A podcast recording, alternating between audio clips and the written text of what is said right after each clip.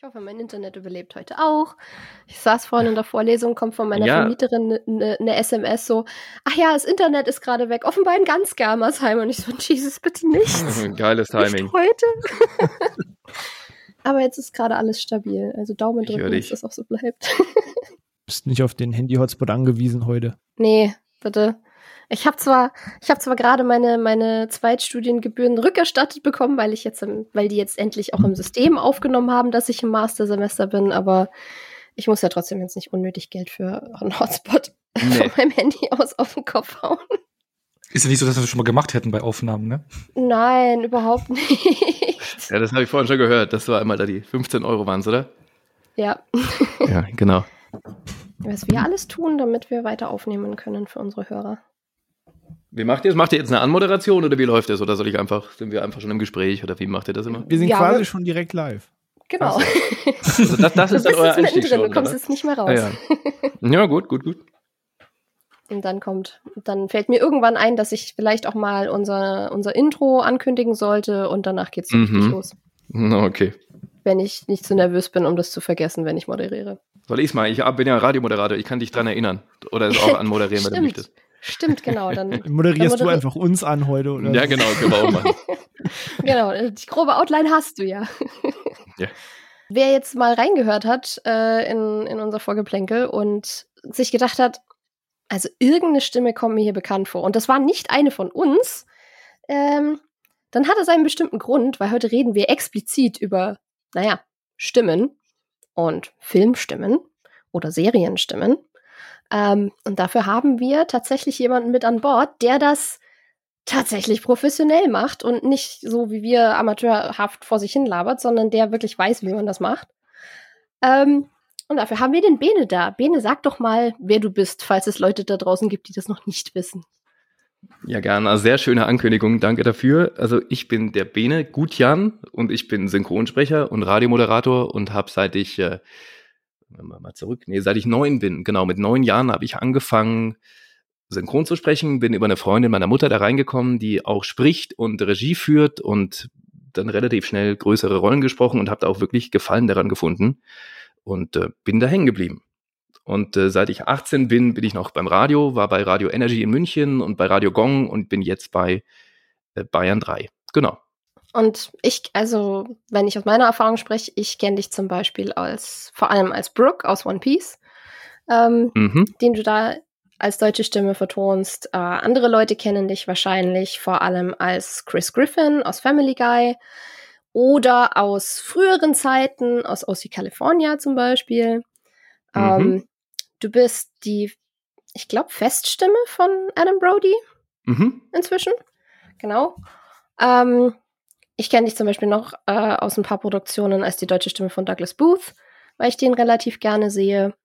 Genau. Und ja, man hört dich auch immer wieder eben in allen möglichen Cartoons und Anime-Produktionen. Und das ist immer so die Frage, wenn man dann irgendwo ist, immer so, was sprichst du eigentlich? Und dann kommt immer darauf an, was derjenige oder diejenige halt gucken, ne? Also keine Ahnung. Die einen sagen bei Game of Thrones, okay, und die anderen, Twilight ist ja lustig. Also je nachdem. Ja. Und manche gucken nur Original, die sagen dann, ist mir wurscht. Wenn Phil jetzt da wäre, würde er mich wahrscheinlich wieder ausschimpfen, wenn ich jetzt sage, zum ersten Mal gehört, habe ich dich wahrscheinlich als Jasper, als die Stimme von Jackson Rathbone in Twilight. Ja, richtig. Weil der damals mein Lieblingscharakter war. Ey, der hat gerade so einen Kackfilm gemacht. Mit Mickey Rourke haben wir vor einem halben Jahr synchronisiert. Also der hat auch die Karriere nicht wirklich, ging nicht nur noch steil nach oben, wenn man ehrlich ist. Nee, er hat ja danach dann auch hier die Verfilmung von Avatar Last Airbender gemacht, von M. Night Shyamalan, wo er den Sokka gespielt hat. Das war auch so ein mittelschweres Fiasko. Ja. Du, bei manchen läuft's, bei manchen nicht so. Robert Pattinson ging die Karriere steil nach oben, der ist Batman und Jackson Rathbone ist halt, Pech gehabt. Der macht jetzt halt fragwürdige Filme mit Mickey Rourke. Ja. Wirst du dann eigentlich, also ich meine, klar, du wirst bestimmt auf spezifische Rollen häufiger angesprochen als auf andere und dann kommt bestimmt auch immer so wieder dieser Satz von wegen, sag mal was. Der Klassiker. Ja, klar. Klar. Also die meisten sind immer One Piece oder Chris Griffin, tatsächlich. Gibt's einen Go-To-Satz, den du hast? Ja, keine Ahnung, was ich halt immer sage, ist halt, den hatte ich mir mal gemerkt, wenn immer zum Beispiel irgendwie, hey Stewie, hör auf, mir ins Bett zu scheißen oder irgendwie sowas. Oder Stewie hat mir ins Bett geschissen, das ist der Satz, genau. Hey Dad, Stewie hat mir ins Bett geschissen, Mann. So hat er das gesagt. Chris Griffin wäre auch direkt meine erste Berührungspunkt, nämlich mit der Stimme gewesen, weil Family Guy seit der deutschen Erstausstrahlung ganz großer Fan. Das freut mich, wobei das die Rolle ist, wo mich selbst Leute, die in der Branche sind, nicht erkennen. Also wer das nicht weiß, der wundert sich dann mal, weil das so fernab von der normalen Stimme ist, die ich normalerweise habe, dass da echt immer die, hey, echt, du bist Chris Griffin? Höre ich dann auch irgendwie im Sprecherraum von irgendwelchen Kolleginnen. Das ging mir aber exakt genauso, gerade verglichen mit anderen Stimmen, die du sprichst, wo man denkt, okay, so Stimmfarbe, Helligkeit, Betonung ist halt einfach komplett anders, dass man das jetzt auch so, wenn man jetzt so normal mit dir redet, im Dialog auch gar nicht halt in Kontext bringen würde. Also es geht mir genauso.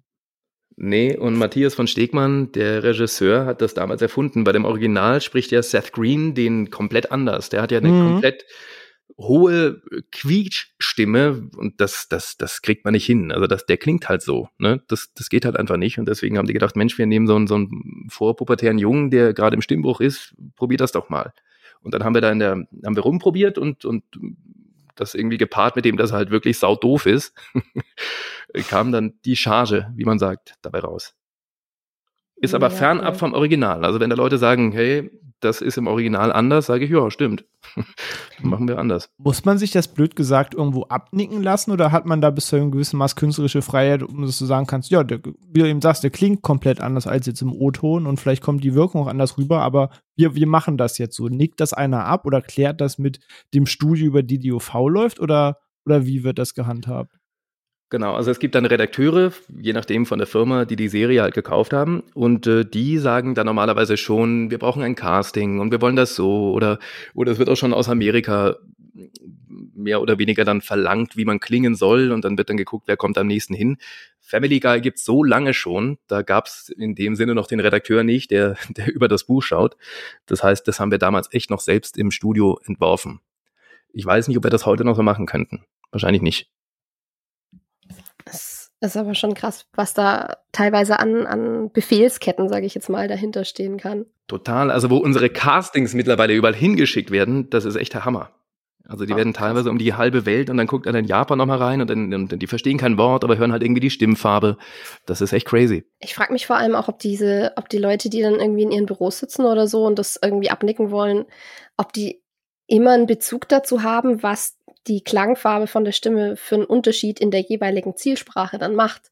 Weil wenn ich zum Beispiel überlege, in der Synchro von Dr. House spricht ja der Klaus-Dieter Klebsch den Hugh Laurie. Und Hugh Laurie hat ja einen sehr hellen Bariton oder sogar Tenor in seine eigentliche Stimme. Also der hat eine recht helle Stimme und eine sehr, sehr sanfte, sage ich jetzt mal. Und dann hast du im Deutschen sowas wirklich Tiefes, Kerniges und fast schon Ruppiges.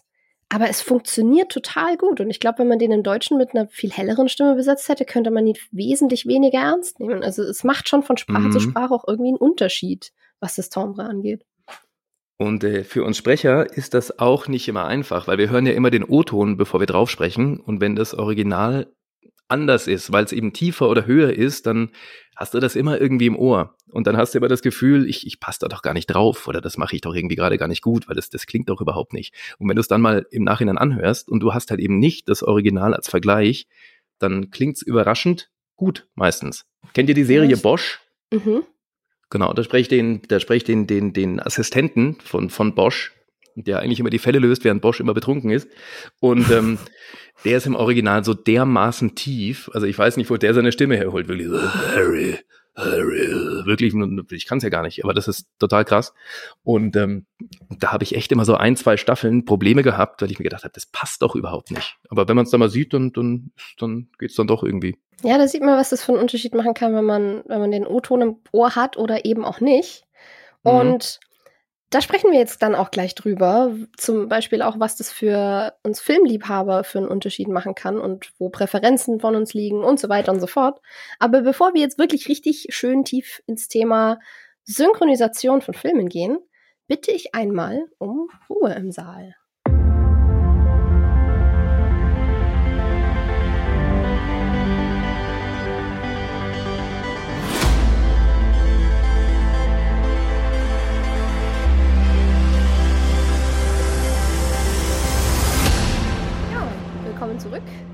habe ich die Moderation doch nicht komplett vergessen. Und ja, das Thema Synchro, das ist so ein bisschen ein Herzensprojekt von mir, weil ich damit im Studium halt auch viel zu tun habe, weil ich Übersetzung mache und durfte da bei einem sehr coolen Prof eine Hausarbeit zur Untertitelung und Synchronisation von The Queen's Gambit damals machen. Und irgendwie wurde mein Referat damals dann immer mehr zu einer Brandrede für die Synchro, weil mir immer mehr aufgefallen ist, unter welchen Bedingungen ihr teilweise krasse Qualität abliefern müsst. Und ja, es ist aber halt trotzdem ein heiß diskutiertes Thema, gerade bei Filmliebhabern, so dieses ewige, was ist besser, OV oder Synchro oder eben nur Untertitel oder am besten gleich die ganze neue Sprache lernen, um den Film dann so richtig erleben zu können. Und deswegen wollte ich einfach mal in die Runde fragen, setzt ihr euch da in eines von den Lagern? Gibt es was, was ihr eindeutig präferiert? Oder kommt es bei euch drauf an, mal so, mal so? Oder wie sieht es bei euch aus? Vielleicht mal Onno zuerst, der gerade so aus den hinteren Reihen zuhört die ganze Zeit. Also ich bin schon fast weggepennt, Mensch. Ich dachte, nicht weggepennt, aber ich habe so schön zugehört. Nee, ich so bin langweilig, es tut mir leid. Nee, alles gut. Nee, ich wollte nur nicht stören. Tu es jetzt aber. Also ich bin da ganz klar Team Synchro, weil ich einfach schon immer der Fünfer-Schüler in Englisch war. Und so meine Probleme mit Englisch habe und dadurch auch Probleme mit, was heißt Problem, also ich kann Filme schon verstehen, aber es ist anstrengend für mich, einen Film auf Englisch zu gucken. Und deswegen schaue ich eigentlich immer, wenn es geht, Synchro. In den letzten Jahren durch Besuche von Pressevorführungen oder auch von Filmfestivals wie das Fantasy Filmfest habe ich dann schon häufiger auch eben Originalfilme gesehen, also in Originalsprachen, eben auch aus anderen Ländern. Da ist dann schon immer ganz spannend, dann irgendwie einen südkoreanischen Film mit englischen Untertiteln zu sehen oder so. Ist immer ganz spannend. Ich verstehe auch die Diskussion, die es da gibt, dass halt eben so diese Puristen gibt, weil wenn man schauspielerisch sich das betrachtet, ich meine, die Darstellerinnen und sowas, die geben der Rolle ja auch durch die Stimme etwas, ja. Und das wird natürlich abgeändert durch die Synchroarbeit. Ich verstehe diesen Punkt, aber ich finde, wir sind in Deutschland, was das Thema Synchronisation betrifft, so gut aufgestellt, dass wir so tolle Sprecherinnen haben in den letzten Jahrzehnten und so gute Arbeit gemacht wird, dass man da ohne Probleme eigentlich das meiste mit Synchronisation gucken kann. Und für Leute wie mich, die dann eben auch das Englische nicht so mächtig sind und dann eben englischsprachige Produktionen gucken wollen, ist es toll. Also ich bin da ganz klar Team Synchro, aber auch einfach nur, weil ich ein Fünfer-Schüler bin in Englisch. Ich finde das aber mega spannend. Vor allem ist das was, woran man nicht unbedingt denkt. Gerade wenn man irgendwie mit Filmleuten in den sozialen Medien oder so diskutiert im Internet, wo sowieso die meisten Leute dann doch irgendwo auch Englisch bewandert sind, dass es halt einfach nicht jedem so geht und dass es für viele ein absoluter Segen ist, dass wir eine Synchro haben, dass das ein Luxus ist. Ich meine, man kann ja auch, wenn man so in anderen Ländern guckt, wenn man in anderen Ländern guckt, Nachbarländern, wo halt nicht so eine Synchronisationsarbeit geleistet wird, in Skandinavien oder in Holland und sowas, ja, da ist halt auch das Thema, aber englische Sprache ist halt dann ein ganz anderes Level, glaube ich, würde ich mal sagen, erfahrungsgemäß im Durchschnitt, wenn man so wenn man die ja. Bürgerinnen und sowas anschaut, wenn man nach Holland oder nach Skandinavien fährt, dann kann halt ungefähr jeder Englisch, weil sie halt einfach mit englischem Programm, also die ganzen Hollywood-Filme und sowas, das läuft ja alles auf Englisch da im Kino und auch alle Serien auf Englisch und die werden damit groß, ne? Wir müssen es halt lernen. Das fehlt dann halt hier.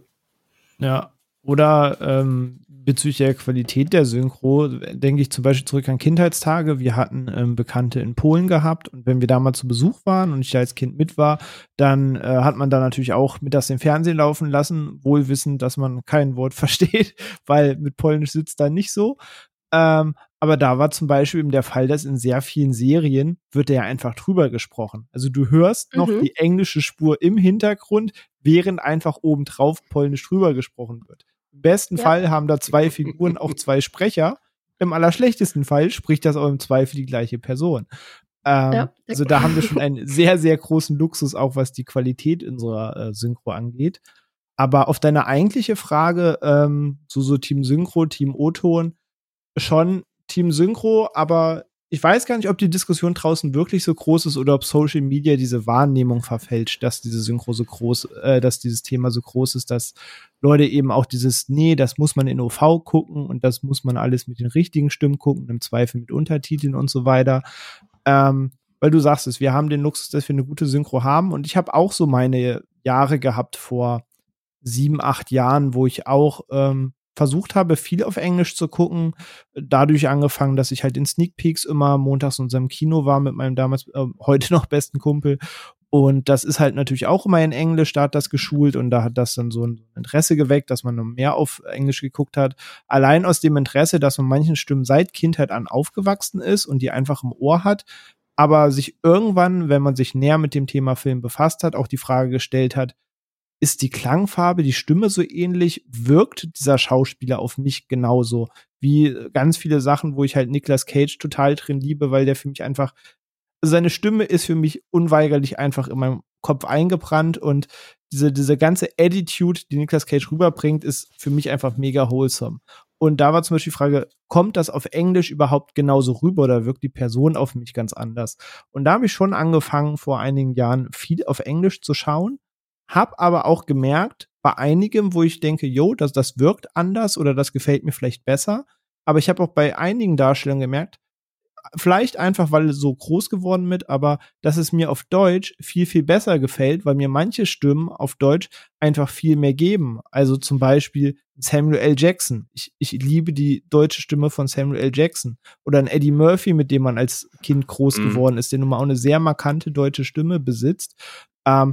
Da merke ich auch, wenn ich es im O-Ton gucke, dass das funktioniert für mich auf Deutsch einfach besser. Und ich schätze da sehr unsere Synchro und gucke auch eigentlich alles auf Deutsch. Also maximal Anime, die es faktisch noch nicht auf Deutsch übersetzt gibt und ich dann gezwungen japanische Untertitel gucke, gucke ich auch eigentlich alles synchronisiert auf Deutsch inzwischen.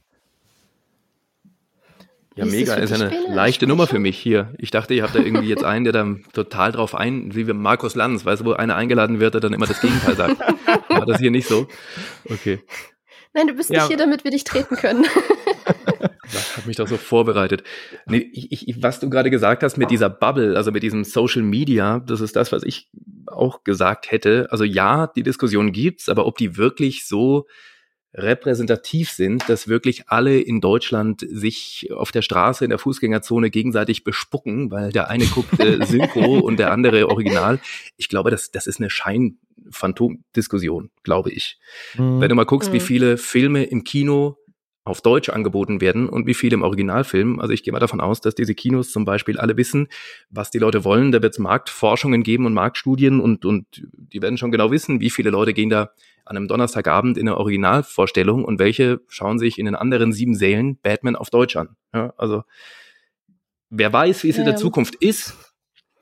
Ja, ganz gerne was zu sagen.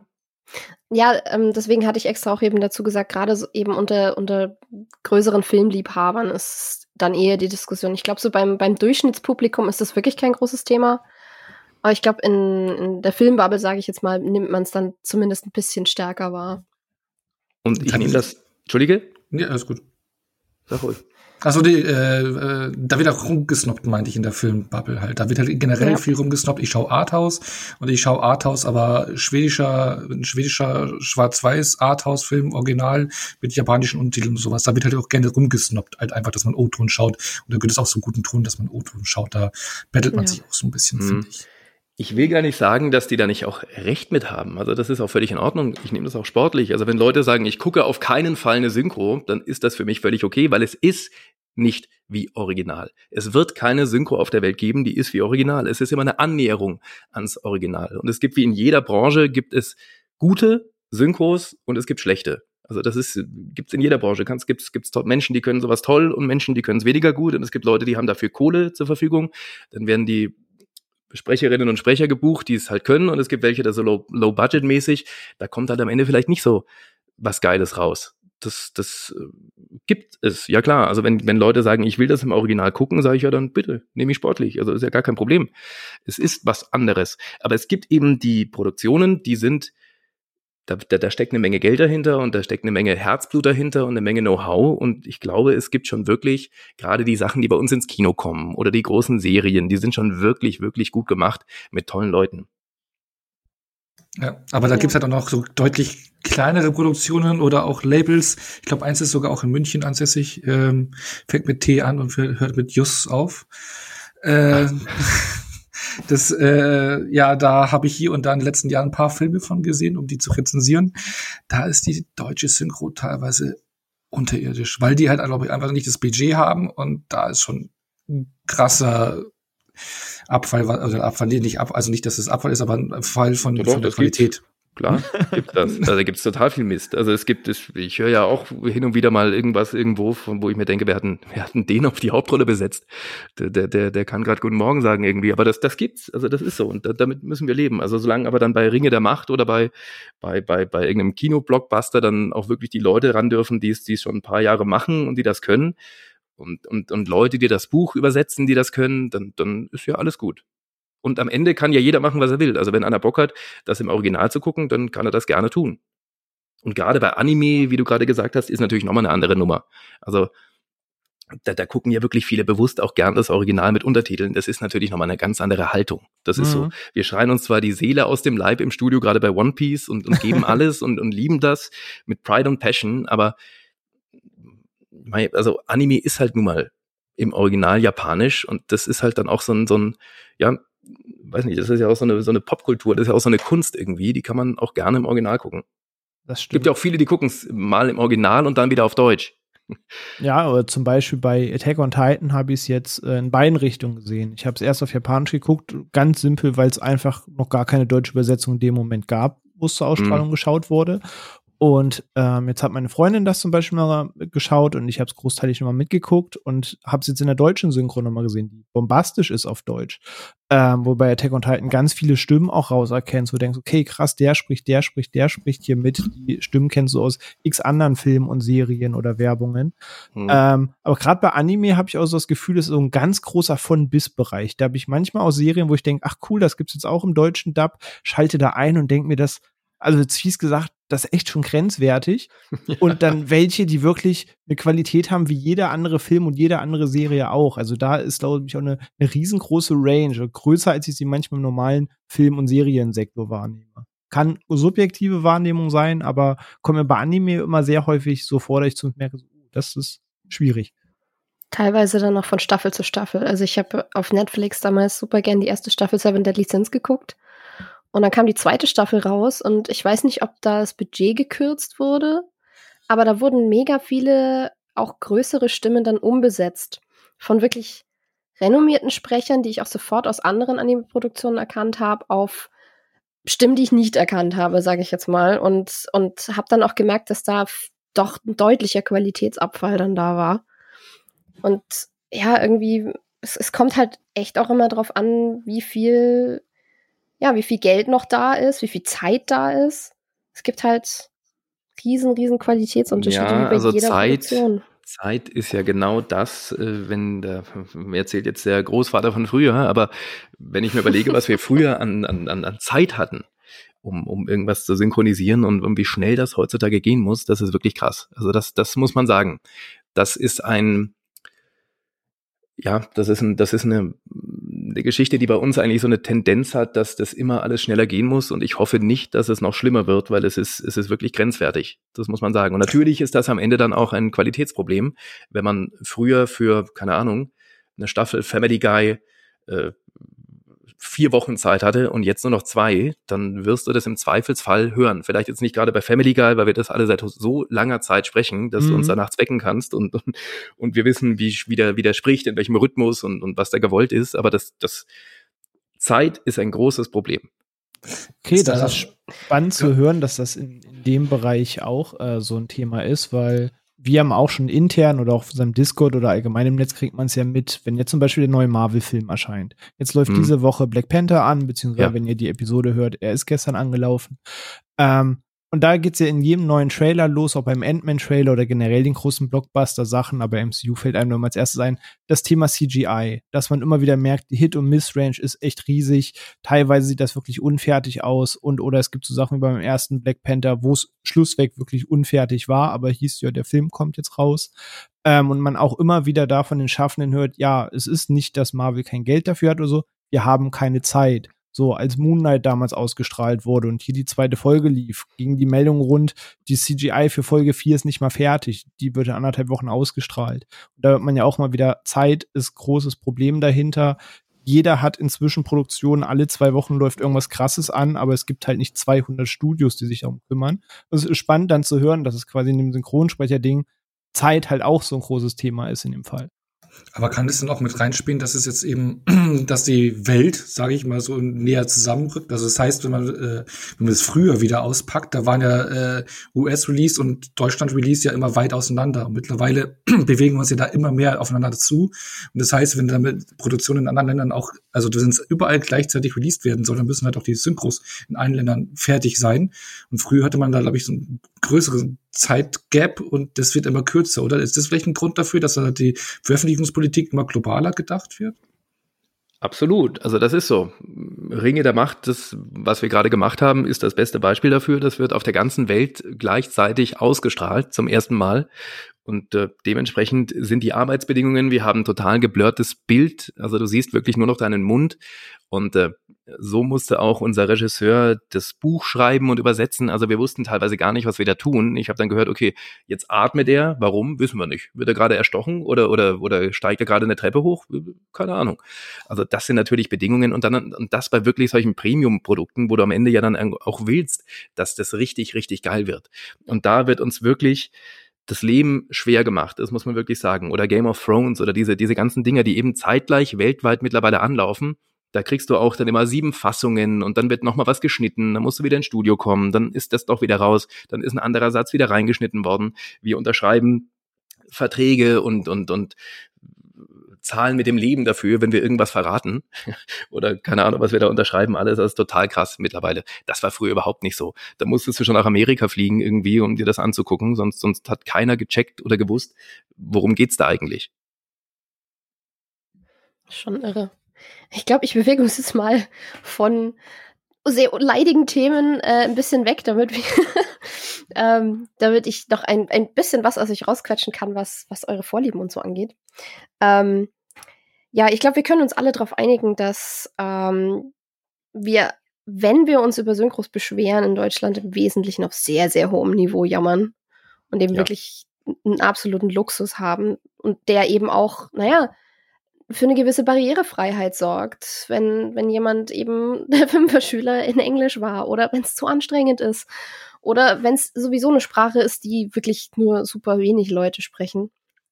Und ich glaube, wir sind eigentlich alle Fans von deutscher Synchro. Ich auch, für mich ist Englisch zwar quasi zweite Muttersprache und ich gucke wahnsinnig, wahnsinnig viel OV, auch eben fürs Studium und alles.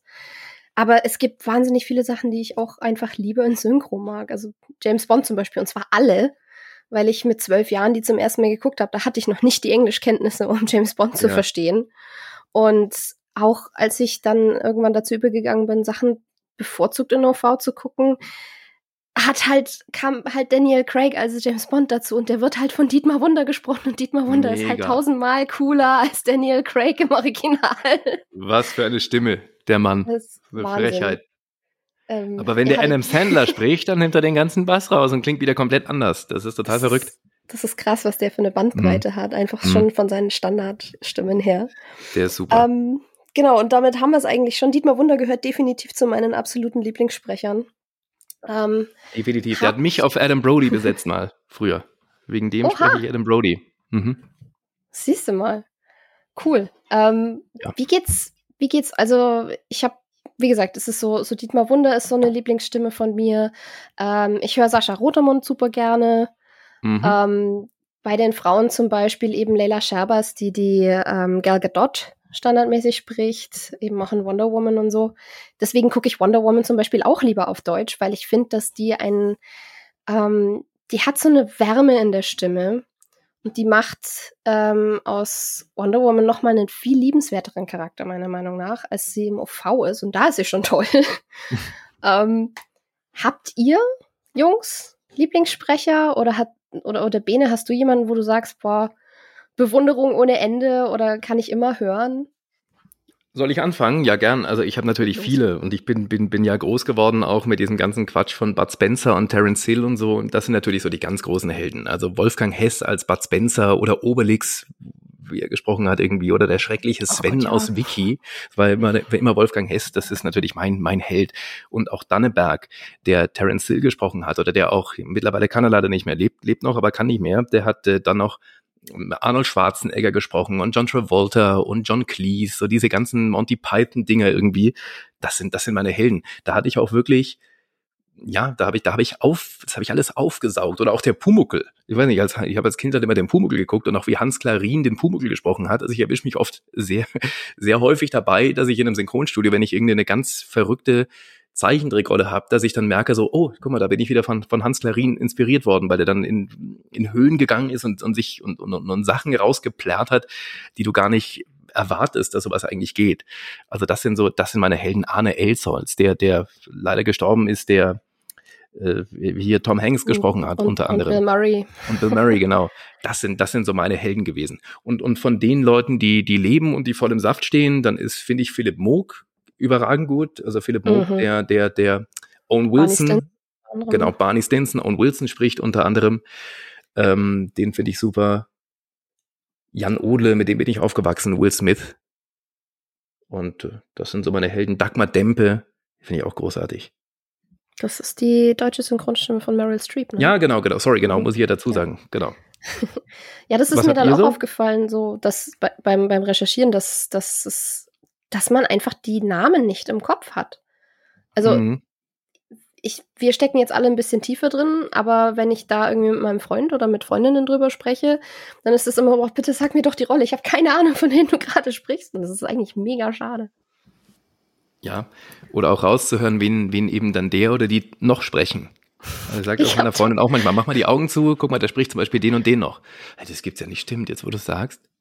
Ich habe damals einem Kumpel komplett die deutsche Synchro von Herr der Ringe kaputt gemacht, weil ich gesagt habe, hey, der Synchronsprecher von Legolas, der spricht doch auch Barney Stinson. Das ist bitter. Und er hat gemeint, toll, das kann ich jetzt nie wieder nicht raushören. Na, dankeschön. Ja. Was habt denn ihr so für Favorites, Jungs? Da hast du jetzt schon ein paar vorweggenommen. Also gerade für mich wirklich auch Thomas Danneberg, also vor allem halt auch für mich geprägt, also auch, ja, klar, Terence Hill, in jungen Jahren gesehen, aber dass er halt auch Arnie und Sly Stallone gesprochen hat. Stimmt, also Stallone hat er auch noch. Ja, also die beiden. Und ich finde, er hatte beiden unterschiedliche Das ist ein Scheißwort. Genau, Charakter mitgegeben. Und alleine, ich glaube, Escape Plan 1 ist es, wo er beide spricht und da haben sie auch einen Dialog miteinander und du merkst es halt irgendwie nicht. Das ist schon heftig gut. Aber dann würde ich halt eben auch noch Manfred Lehmann reinschmeißen, Bruce Willis, Kurt Russell, auch Wahnsinnsstimme, Rainer Schöne als Willem Dafoe, auch Wahnsinn. Und wir haben ja auch vor kurzem eine Riddick-Folge gemacht, da haben wir eben auch Martin Kessler erwähnt. Ich meine, René hat es ja schon gesagt mit Nick Cage, aber auch als Vin Diesel, ja, was er da legendär den beiden mitgibt, einfach, ja, es ist also das ist mit einer Lieblingsstimmen gerade. Ich mochte auch mal zwischenzeitlich David Nathan. Als Christian Bale und Johnny Depp, aber dann haben wir einmal im Urlaub den Fehler gemacht, beim Roadtrip haben wir ein Hörbuch gehört, und zwar Joyland, das ist ein Stephen King Buch und gesprochen von David Nathan, und der hat ständig Joyland gesagt, das hat uns dann irgendwie die Stimme ein bisschen panisch gemacht. Das ist auch so ein Running Gag bei uns jetzt so. Also Joyland, da verdrehen wir schon die Augen, weil das, glaube ich, alle 2 Minuten sagen muss. Das Buch ist halt so geschrieben, keine Ahnung, aber ja. Ich krieg's nicht auf den Kopf. Mir haut der momentan ständig irgendwelche Lovecraft-Scheußlichkeiten um die Ohren, weil der ganz viele auch so Horrorsammlungen und so liest. Und ich finde, auf Lovecraft passt er aus irgendeinem Grund total gut. Es ist aber einfach insane. Dieser Mann spricht gefühlt auch einfach alle Hörbücher. Also ich bin bekanntlich ja auch, wie schon oft im Podcast erwähnt, alles andere als eine Leseratte. Aber wenn mich dann eine Story doch interessiert, wo ich denke, ey, das ist cool, du würdest dich nur niemals 12 Stunden zu was hinsetzen und lesen, aber gibst dir als Hörbuch, wenn es das gibt. 9 von 10 Hörbücher sind einfach mit seiner Stimme. Das ist insane. Ja, der hat sich auch schon so ein, ich glaube, das ist auch einer der Synchronsprechernamen, den man kennt, ne? Also auch, wo man den Namen schon kennt, also der schon mehr prominent ist, finde ich. Also, ja. Also auch der Job als Hörbuch stelle ich mir amtlich vor, so, wenn ich einen Film einspreche, so, okay, der ganze Film geht 2 Stunden, vielleicht sind meine Sprechrolle, weiß ich nicht, 30, 40 Minuten oder so. Oder von mir ist eine Serie, die geht ellenlang und du machst es immer wieder. Aber so ein Hörbuch, lies mal einfach dieses Buch laut vor, setz dich mal zu Hause hin und lies das. Das ist einfach krass viel Text allein, die du da halt aufnehmen musst für so, da habe ich schon einen heiden Respekt vor. So vor allem, du kannst es ja nicht so runterrattern, sondern auch eben mit entsprechender Betonung und so weiter. Das stelle ich mir schon ganz schön anstrengend vor, ehrlich gesagt. Ja. Voll, für mich auch gar nichts. Also ich bin, Hörbuch mache ich nicht. Also das ist nicht meine Welt. Das ist so anstrengend. Ich hätte mega Bock, das mal zu machen. Ich habe immer super gerne vorgelesen. Auch lieber sowas, als dann irgendwie eine Performance draus zu machen. Ich habe eine Freundin, die schreibt so, so John Sinclair-Verschnitte an Kurzgeschichten. Und die sind bei uns in der Kurzgeschichte so, würde ich auch lesen, die ist doch nur kurz dann. Die sind bei, Gedicht oder so wäre ich auch noch bei, das würde ich auch noch fühlen. Aber die sind bei uns in der Schreibgruppe so ein interner Running Gag und sie macht halt für ihre Mutter dann jedes Jahr zum Geburtstag ein Hörspiel davon, wo dann verschiedene Leute aus der Schreibgruppe irgendwie Rollen sprechen und ich spreche auch regelmäßig mal jemanden. Ich finde das furchtbar anstrengend, aber ich habe sehr viel Spaß dran. Aber so ein Hörbuch fände ich besser. Ich würde auch gerne eine weibliche Stimme reinhauen, hatten wir noch, glaube ich, noch gar nicht. Zwar auch, ich habe Dietmar Dempe gesagt. Entschuldigung. Ja, und ich auch. Entschuldigung. Nein, ich wollte es einfach. Ach, Mensch. Ich wollte Sandra Schwittau reinwerfen als Bart Simpson. Ja. Aber halt auch Eva Mendes kennt man sie unter anderem. Genau. Auch sehr wandlungsreich von der Stimme her. Fand ich gut. Und, klar, es muss, ich weiß nicht, ob ich den Namen richtig sage, weil das, Sophia, du hast ja gesagt, man kennt ja die Namen meistens nicht und dadurch spricht man sehr, sehr, sehr, sehr selten diese Namen aus. Claudia Obschat-Minguez, die Tagesschau, genau, die Tagesschau anspricht und Angelina Jolie. Richtig. Oh ja, ganz ikonische Stimme. Absolut. Ich weiß noch, dass ich mal da bin ich mal fast niedergekniet irgendwie, weil ich die auch immer so toll fand. Und dann hatte mal Adam Brody, die erste Rolle nach OC California war bei Mr. Mrs. Smith, da war der Bösewicht mehr oder weniger, oder derjenige, der da auf dem Stuhl dann am Ende festgebunden wurde und Brad Pitt und Angelina saßen um ihn rum. Und diese Szene, das machst du ja heutzutage leider gar nicht mehr, aber die Szene habe ich damals mit Claudia zusammen synchronisiert und da war ich wirklich arschnervös. Da habe ich das echt schon ein paar Jahre gemacht, aber da dachte ich mir, scheiße, das ist echt ein fetter Film und dann steht die jetzt auch noch neben mir und dann hast du dann irgendwie dann sagt die da so einen Satz auf und du musst hinten nur sagen, okay, ja, oder irgendwie sowas und dann denkst du dir, hoffentlich verkacke ich das nicht, weil wenn die wegen mir, weil ich jetzt das okay nicht hinbekomme, dann das ganze Ding nochmal aufsagen muss, dann ist sie bestimmt sauer. Aber das war so ein Moment, da war ich so ein kleiner Fanboy. Aber das ist doch bestimmt auch mega cool, wenn du dann irgendwie mit so Wunschidolen oder so tatsächlich mal zusammenarbeiten kannst. Na voll, und das gab's früher eben noch, das gibt's mittlerweile nicht mehr, also auch, ich will gar nicht negativ, unsere Branche ist mega und das macht total Spaß, aber das ist auch so ein Ding, wo die Entwicklung leider nicht so, ja, keine Ahnung, also es geht halt einfach schneller, wenn man sich rausixen lässt, also wenn man alleine aufgenommen wird und ganz oft hat man auch einen besseren Flow und dann kommt man auch schneller nach Hause und kann mehr machen und Zeit ist Geld und so, ist ja alles in Ordnung. Aber wir hatten noch als Kinder und als Jugendliche den Vorteil, dass wir mit diesen ganzen Koryphäen im Studio standen. Und das war geil, du konntest dir so viel abgucken. Wie verhalten die sich sofort, bevor so ein Take aufgenommen wird? Wie erarbeiten die sich so ein Take? Sprechen die sich denn vorher an? Wie hören die sich den O-Ton an? Die merken sich hier schon die Pausen. Wie machen die das mit dem Rhythmus? Das sind alles so Sachen, die kannst du heute nur noch lernen, wenn du neu einsteigst, wenn die Regisseurin oder der Regisseur Bock haben, mit dir zu arbeiten. Ansonsten schwierig. Und ich hab diese ganzen Superstars noch live gesehen. Wolfgang Hess, der dann Regie geführt hat, der genauso klingt wie Bud Spencer, auch wenn er normal spricht. Das war gut. Ja. Sagt er dann, wenn er einen Take genommen hat und so. Und ich denke so, oh geil, er hat's gesagt. Das ist ja unglaublich. Also das war schön. Das sind schöne Erinnerungen. Jetzt haben wir René, glaube ich, gar nicht zu Wort kommen lassen, was Lieblingssprecher angeht. Wir sind sorry. Alles gut, ich höre euch sehr gerne zu. Ja, also Part Ono ja gerade auch schon genannt, ich sage Martin Kessler ja vorhin auch schon genannt, ist einfach, Nick Cage ist einfach seit Kindheit tief verwoben. Aber ansonsten, wo mir letztens aufgefallen ist, wie sehr ich die Stimme doch mochte, jetzt wo sie dann fehlt und man es merkt, zum Beispiel Bernd Rumpf ist für viele die deutsche Stimme von Liam Neeson oder auch von Alan Rickman in den Harry Potter-Teilen zum Beispiel. Und jetzt lief kürzlich Tales of a Jedi, diese Kurzepisoden von Star Wars, und da geht es ja in 3 der Episoden auch unter anderem um Qui-Gon. Und da merkt man erstmal, wie vertraut man mit der Stimme ist und wie sehr sie fehlt, wenn sie dann weg ist. Da hat eben aufgrund dessen, dass er verstorben ist, Qui-Gon eben eine andere deutsche Stimme gehabt. Aber es ist auch eine Stimme, die ich halt immer sehr, sehr, sehr gern mochte und immer sehr gerne gehört habe. Oder ansonsten, welchen Synchronsprecher oder welche Stimme ich auch sehr schätze, auch aufgrund seiner ganzen Präsenz, ist Marius Gasfridis, der jetzt auch sehr viel im Anime-Sektor unterwegs ist, der jetzt in Attack on Titan einen Rainer Braun gesprochen hat, der jetzt in One Piece einen Katakuri gesprochen hat, in dem Gotham Knights-Spiel, das jetzt erschienen ist, hat er Batman gesprochen, Denver im Haus des Geldes. Und der ist zum Beispiel aktuell auch relativ bemüht, auf Social Media so ein bisschen Einblick zu geben und diese Welt ein bisschen zu öffnen, nenne ich's mal. Dass er zum Beispiel auch sagt, also eine Frage zum Beispiel, die ich mir oft als Kind gestellt habe, wenn ich Dragon Ball geguckt habe, das ist witzig, die Serie mit den Kampfgeräuschen und so zu gucken, aber irgendwann war auch das Bewusstsein da, irgendwo muss jemand in einer Kammer stehen und diese Geräusche auch wirklich machen. Und da gibt er halt gerade zum Beispiel, wenn Katakuri da gegen Ruffy kämpft, mal Einblicke auf Social Media in kurzen Twitter- oder Instagram-Clips, wie das dann wirklich aussieht, wie er selbst quasi springt und schlägt und sonst was in der Booth beim Einsprechen. Und das ist sehr unterhaltsam, aber auch sehr interessant, und das verfolge ich auch halt sehr gerne. Das ist da auch eine Stimme, die ich ganz, ganz gerne höre. Ja, ey, One Piece ist da halt wirklich auch so ein Riesenthema. Aber ich glaube, im Endeffekt brauche ich euch dann gar nicht mehr großartig fragen, ob es irgendwelche Sachen gibt, die ihr definitiv nur in OV oder definitiv nur synchronisiert guckt, nehme ich mal an, nachdem bei euch eh die Tendenz zu Synchro geht, oder? Ha. Da kann ich jetzt sogar 2 Filme nennen, die ich bisher nur in O-Ton geschaut habe. Und ich habe sogar von einem davon die Blu-ray gekauft. Die gab es dann nur in UK, weil der in Deutschland auf DVD rausgekommen ist. Aber die UK-Blu-ray hat sogar die deutsche Synchro drauf, und ich habe sie trotzdem nicht geschaut, sondern den dann auf Englisch geschaut mit Untertiteln. Und zwar The Disaster Artist.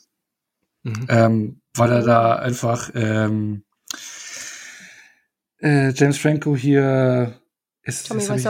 Tommy Wiseau, genau, super geil nachimitiert und auch so nachmacht, weil wenn man The Room gesehen hat, mir taugt es halt einfach, wie er ihn nachmacht, genau. Und der andere Film ist The Lighthouse, wenn Robert Pattinson und Willem Dafoe sich halt einfach da die Sachen um die Ohren werfen oder halt sich da verbal ja komplett fertig machen und ja, dann diesen speziellen Dialekt haben, den, wo ich auch nichts verstehe, der geht auch nur bei mir mit Untertitel. Also, weil die haben schon einen speziellen Dialekt da drin, aber ich finde, das sind so 2 Filme, wo es irgendwie was Besonderes ist, und ich finde, also gerade bei auch The Lighthouse gehört irgendwie für mich so dazu, zu diesem Gefühl auf dieser Leuchtturminsel. Keine Ahnung, aber das sind so die beiden einzigen, obwohl ich sonst ja voll der Synchro-Verfechter bin, ne? Ich müsste da ganz ehrlich überlegen. Ich würde ein Beispiel gerne nennen, aber wenn ich ganz ehrlich bin, habe auch ich trotzdem in Mitte der Serie irgendwann auf Deutsch umgeschaltet, weil es faszinierend und anstrengend zugleich war. Ich weiß nicht, ob jemand von euch die erste Staffel True Detective gesehen hat. Da spielt ja Matthew McConaughey einen der beiden Detectives, die da ermitteln in dem Fall. Und das habe ich angefangen, im O-Ton zu gucken. Und wenn man die Serie nicht gesehen hat, muss man wissen, er ist halt überwiegend in der Zeit angetrunken, hat eine Zigarette im Mund, nuschelt vor sich hin und hat diesen Texas-Dialekt dabei. Und wenn das alles zusammenkommt, plus Slang, plus Eigenbegriffe, die du jetzt nicht im typischen Englisch lernst, da kam ein Sammelsurium raus, dass ich immer wieder vom Fernseher saß und mir dachte, Dann habe ich irgendwann einen Untertitel angeschaltet, und irgendwann habe ich dann doch auf Deutsch umgeschaltet, aber man muss so ehrlich sein, wenn es wirklich darum geht, wie es rübergebracht wird. Im Deutschen verstehst du es dann halt. Dann nuschelt er auch so ein bisschen und hat seine Stimme, und du merkst auch so, da raucht er nebenher und trinkt. Aber das ist Meilen weg von dem, wie es im O-Ton ist. Also das hat mich schon sehr fasziniert, dass ich da jedem empfehle, sich das einfach mal im O-Ton anzuschauen, und sei es nur mit der Erkenntnis, dass er nach 5 Minuten merkt, er versteht kein Wort, was Matthew McConaughey sich da in den Bart brabbelt. Aber da habe ich trotzdem fairerweise irgendwann umgeschaltet. Aber ich empfehle es trotzdem immer sehr gerne, wenn es um dieses Thema geht. Was kann O-Ton versus Synchro? Bene, gibt es da bei dir irgendwas? Oder schaffst du grundsätzlich dann sowieso auch aus, ich weiß nicht, Loyalität über Synchro? Nee, also ich sehe es ja meistens, also zumindest die eigenen Sachen sehe ich ja schon mal komplett auf Englisch, weil du guckst sie ja vorher immer schon mal an. Also von daher hast du das natürlich immer schon im Ohr. Ich gucke mir die Tarantino-Filme eigentlich immer im Original an. Weiß gar nicht warum, aber ich finde, der achtet so sehr immer auf genau diese Kleinigkeiten, wer welchen Dialekt hat und warum und wie und weshalb. Und das gucke ich mir ganz gerne so an. Mhm. Borat habe ich mir nur im Original angeguckt, weil ich finde, das ist zwar gut synchronisiert worden, aber das finde ich, das geht nur im Original. Also das ja. Nee, vollkommen entfallen das Beispiel. Borat bin ich komplett bei dir, das stimmt. Das ist einfach nochmal ein ganz eigener Spirit. Und ansonsten habe ich den Elvis-Film tatsächlich im Original geguckt gerade. Obwohl mein Kollege Paddy Roach das bestimmt ganz toll synchronisiert hat, den Butler, aber das habe ich auch im Original geschaut. Aber ich weiß gar nicht, das war gar nicht jetzt so die Entscheidung vorher, sondern ich dachte mir, das ist so ein Musikfilm, den gucke ich mir vielleicht. Wobei es mir fast auf die Nerven gegangen ist. Ich finde, dass Austin Butler das fast schon übertrieben hat. Also ich habe es ihm nicht so wirklich abgenommen. Also vielleicht gucke ich mir den nochmal auf Deutsch an. Also er hat das schon toll gespielt. Ich weiß nicht, habt ihr den gesehen? Ich wollte den auch gucken. Ich habe den leider verpasst im Kino, aber ich wollte ihn unbedingt in OV gucken, weil ich dem Dialect-Coach folge, der, soweit ich weiß, den Austin Butler eben gecoacht hat dafür. Und ich gebe mir von dem immer, Eric Singer heißt der, ich hoffe, ich habe das gerade richtig im Kopf, dass der Coach war für den Film. Aber der macht ganz, ganz viel YouTube-Videos, auch für Wired und so, zum Thema, ja, was macht bestimmte Dialekte aus, was macht bestimmte Akzente aus, wie gut haben bestimmte Schauspieler das wiedergegeben in bestimmten Filmen oder eben auch Idiolekte, also die spezielle Sprechweise von einer einzelnen Person. Und das ist so ein Steckenpferd von mir, weswegen für mich OV dann halt manchmal wichtiger ist, weil ich da Spaß dran habe, rauszuhören, was ist das für ein Dialekt, wo kommt der her, wo in England, wo in den USA und so weiter und so fort. Also deswegen könnte ich zum Beispiel einen Peaky Blinders niemals auf Deutsch gucken, weil für mich allein dieser Brummie-Accent, dieser Birmingham-Accent ein Riesenfaktor ist, der diese Atmosphäre trägt. Aber dann gibt's halt wieder andersrum Sachen, die einfach für mich ja an den Stimmen liegen, wie eben bei James Bond oder super nostalgisch sind. One Piece kann ich nicht in OV gucken, ich kann das in keiner anderen Sprache gucken, weil ich damit aufgewachsen bin.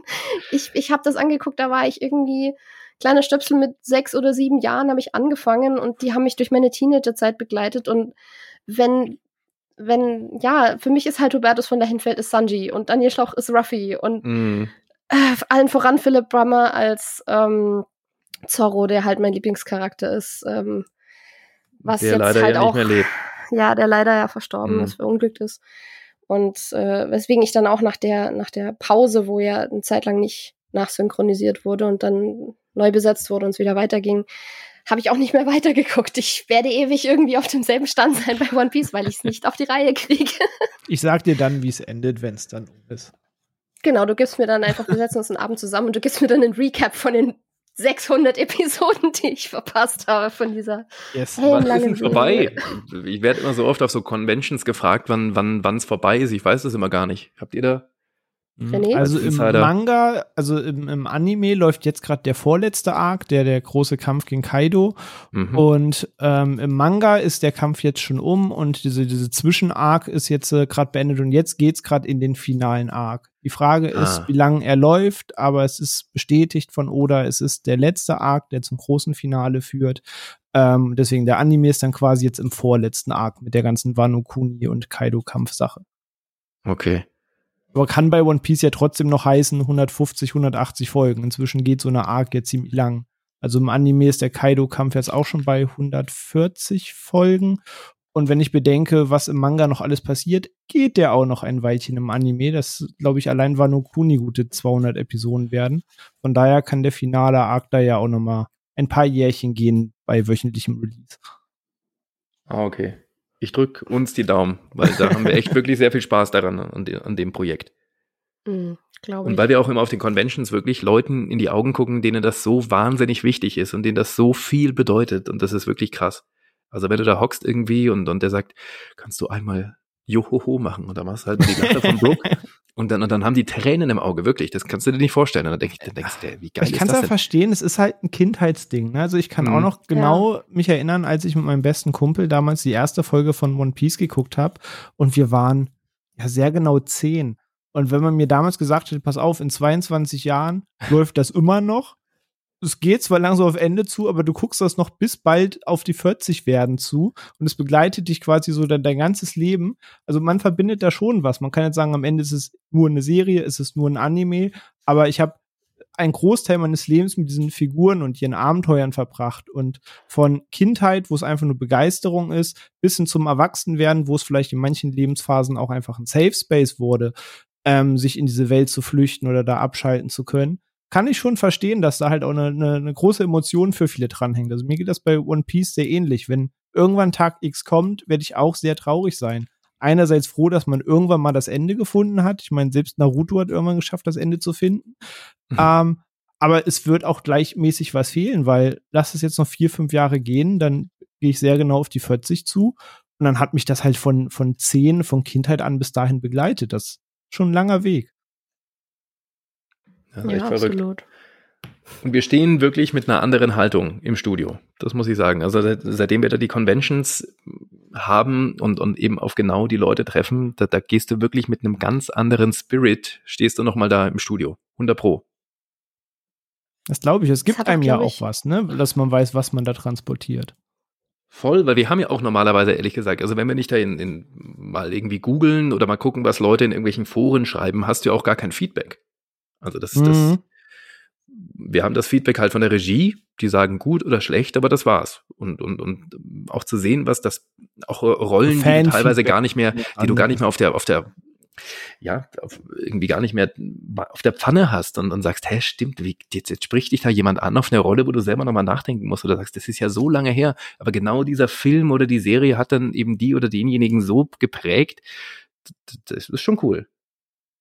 Ja, das glaube ich. Umgekehrt haben da auch diese Conventions so ein bisschen die Tür eben in die andere Richtung geöffnet quasi, dass Fans plötzlich eben wirklich auch einen Zugang, sage ich jetzt mal, zu euch haben und die Möglichkeit, diese Menschen zu treffen, die da dahinter stehen und dass dadurch halt auch so ein bisschen diese permanente Distanz irgendwie wegfällt und man wirklich auch anfängt, sich ein bisschen mehr dafür zu interessieren und sich ein bisschen mehr mit dem Thema zu beschäftigen, weil plötzlich hat man einen Menschen und ein Gesicht dazu und der eben einen direkten Kontakt. Also so war es für mich damals. 2018 Comic-Con München stand ich dann vor Bene und habe mich irgendwie eine halbe Stunde an einem Stand festgequatscht. Das stimmt.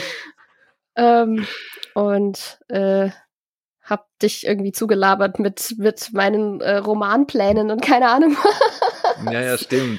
Ja, macht ja nichts. Dafür sind wir ja da. Also ich finde das super. Bin jetzt im März wieder auf einer in Trier. Ich freue mich schon drauf. Cool. Also generell habe ich so ein bisschen das Gefühl, dass die Wahrnehmung von Synchronsprechern auch in letzter Zeit irgendwie sehr am Steigen ist. Also man hat jetzt Leute gehabt, eben wie auch eine Lara Loft, die eben natürlich auch sehr in dem ganzen Twitch-Game, bei den Streamern und so weiter sehr populär ist und quasi noch in vielen Sachen abseits der Synchronsprecherrollen auftritt und damit dem ganzen Gesicht gegeben hat. Aber jetzt zum Beispiel Netflix, die machen ja oftmals auf ihrem YouTube-Kanal diverse Clips zur Promo ihrer Filme und so weiter. Von Behind the Scenes zu Interviews, zu lustigen Sachen.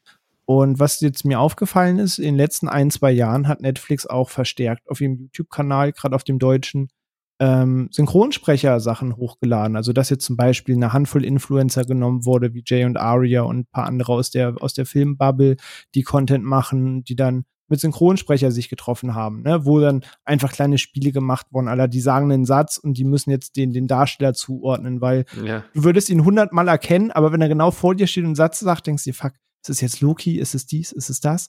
Aber da fällt auf, dass immer mehr den Leuten dahinter ein Gesicht gegeben wird, dass die auch eine Bühne kriegen, sage ich mal, was ich auch wirklich sehr, sehr gut und wichtig finde. Darf man Cross-Promotion machen? Also ich mache mit meiner Kollegin, weil es passt da gerade rein, ich mache mit meiner Kollegin Jacqueline Belle, die unter anderem Lady Gaga spricht, einen Synchronsprecher-Podcast und da haben wir genau immer die Kolleginnen und Kollegen zu Gast, um genau die Branche so mehr ins Licht zu rücken. Also wenn jemand Bock hat, Hard 4 heißen wir, Hard 4, weil man immer auf Hard 4 anfängt. Also es wird immer eingezählt, so ein Take 1, 2, 3 und bei 4 wird's bunt, kommt das Bild und das ist dann immer Hard 4. Dann müssen wir loslegen. Deswegen heißt er so. Also, wenn ihr Bock habt, wenn nicht, ist auch wurscht. Siehst du, jetzt streiche ich die Frage von meiner Liste, weil das hatte ich notiert. So, woher kommt das eigentlich? Entschuldige bitte. Ja. Nee, alles gut. Ist ja wunderbar, wenn das direkt beantwortet ist. Ja, weil, also ich kann den nur empfehlen, den Podcast tatsächlich von euch. Das ist immer sehr knackige Runde mit einer Stimme oder eben auch mal einem Dialogbuchschreiber oder einem Regisseur. Und es gibt tatsächlich richtig coole Einblicke. Also mehr, als wir heute schaffen werden. Ja, Gottes Willen. Aber wenn wir schon bei Einblicken sind, habt ihr Lust auf eine kleine Geschichtsstunde? Ich mache jetzt mal die Enzyklopädie. Und dachte ich, ich gebe heute auch mal ein bisschen Wissen mit, weil wir wollen ja wirklich über das ganze Thema Synchro sprechen. Und weil ich mich damit jetzt eben von der Uni aus beschäftigen musste, in Anführungszeichen, und dafür Freude dran hatte, dachte ich, ich gebe mal einen kleinen Überblick drüber, wie sich das so entwickelt hat überhaupt mit der Synchronisation, generell und halt vor allem in Deutschland. Weil Deutschland ist eben, wenn man es so der klassischen Einteilung nach sieht, eben ein Synchroland, wie zum Beispiel auch Spanien oder Italien oder weltweit zum Beispiel auch China oder Japan sind eben Synchroländer. Und wenn man sich in Europa umguckt, haben wir dann eben, wie Onno vorhin schon genannt hat, haben wir eben auch Untertitelländer, typische wie halt Skandinavien oder die Niederlande oder ja so kleinere Geschichten wie Benelux und Portugal zum Beispiel sind auch Untertitelungsländer. Und dann gibt's noch als Ausnahme, wie es René vorhin genannt hat, die slawischen Staaten, wo es die sogenannte slawische Synchro gibt oder im Endeffekt eben Voice-Over, also was wir, wenn man das noch kannte, aus MTV-Zeiten oder so, das hatte, dass dann irgendwelche Reality-Shows oder so nach Deutschland kamen und man hat im Hintergrund noch die Originalstimmen gehört und dann aber eben Voice-Over gleichzeitig deutsche Sprecher drüber, die erklären, was passiert.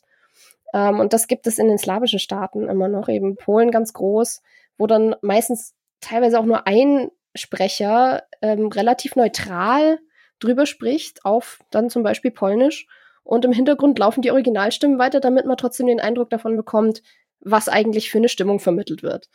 Und dass sich das so aufgeteilt hat, hat halt viel mit der Geschichte Europas zu tun. Also los ging es mit der ganzen Synchro eben, als die Talkies aufkamen. Die Talkies ist so der englische Begriff für, Tonfilm. Also so in den späten 20ern, in den 30er Jahren, als dann Filme plötzlich zu sprechen angefangen haben und es plötzlich nötig war, dass man irgendwie schaut, was machen wir denn jetzt mit dieser Sprache, wenn man einen amerikanischen Film hatte, weil ein wahnsinnig kleiner Teil der Bevölkerung Englisch gesprochen hat. Und deswegen hat man sich eine ganze Weile erstmal beholfen mit sogenannten Versionen. Also man hat wirklich denselben Film in mehreren Versionen gedreht und die gleichen Darsteller haben dann das Gleiche in verschiedenen Sprachen gespielt. Kennt man zum Beispiel von Stan und Olli oder eben Dick und Doof, wenn man da noch alte Fassungen ausgräbt, wo die dann versuchen, Deutsch zu sprechen, was es vielleicht sogar noch ein bisschen witziger macht, aber halt auch ein bisschen befremdlich ist und was natürlich unfassbar teuer war. Also denselben Film 5-mal zu drehen, 5-mal alle Leute zu bezahlen, die daran beteiligt waren, war halt einfach auf Dauer nicht machbar und halt auch ein bisschen schräg irgendwo. Und deswegen hat sich dann so Ende der 20er in den USA und dann auch so ab 1930, 31, 32 bei uns die Synchro durchgesetzt, wo dann teilweise ein Riesenaufschrei rumging, so das geht ja gar nicht und das kann ja gar nicht so gut sein und was weiß ich, was ist die Krittelei, die gab es immer schon, auch als das neu aufkam. Und ja, dann hat sich eben, wenn wir jetzt nur Europa angucken, das so ein bisschen aufgeteilt. Wenn ich jetzt mal in euer Geschichtswissen appelliere, könnt ihr euch vorstellen, womit das zu tun haben könnte? Schweigen im Klassenzimmer. Muss ich jemanden aufrufen? Jungs? Ich überlege gerade, aber...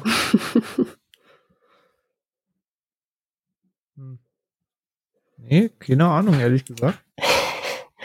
Okay, dann löse ich mal auf. Wenn man sich anschaut, die drei erstgenannten, Deutschland, Spanien, Italien, waren Länder unter einem totalitären Regime, unter einem faschistischen Regime.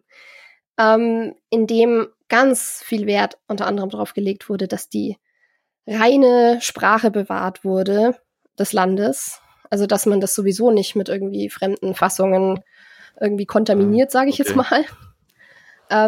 Man kann Synchronisationen super zu Propagandazwecken nutzen.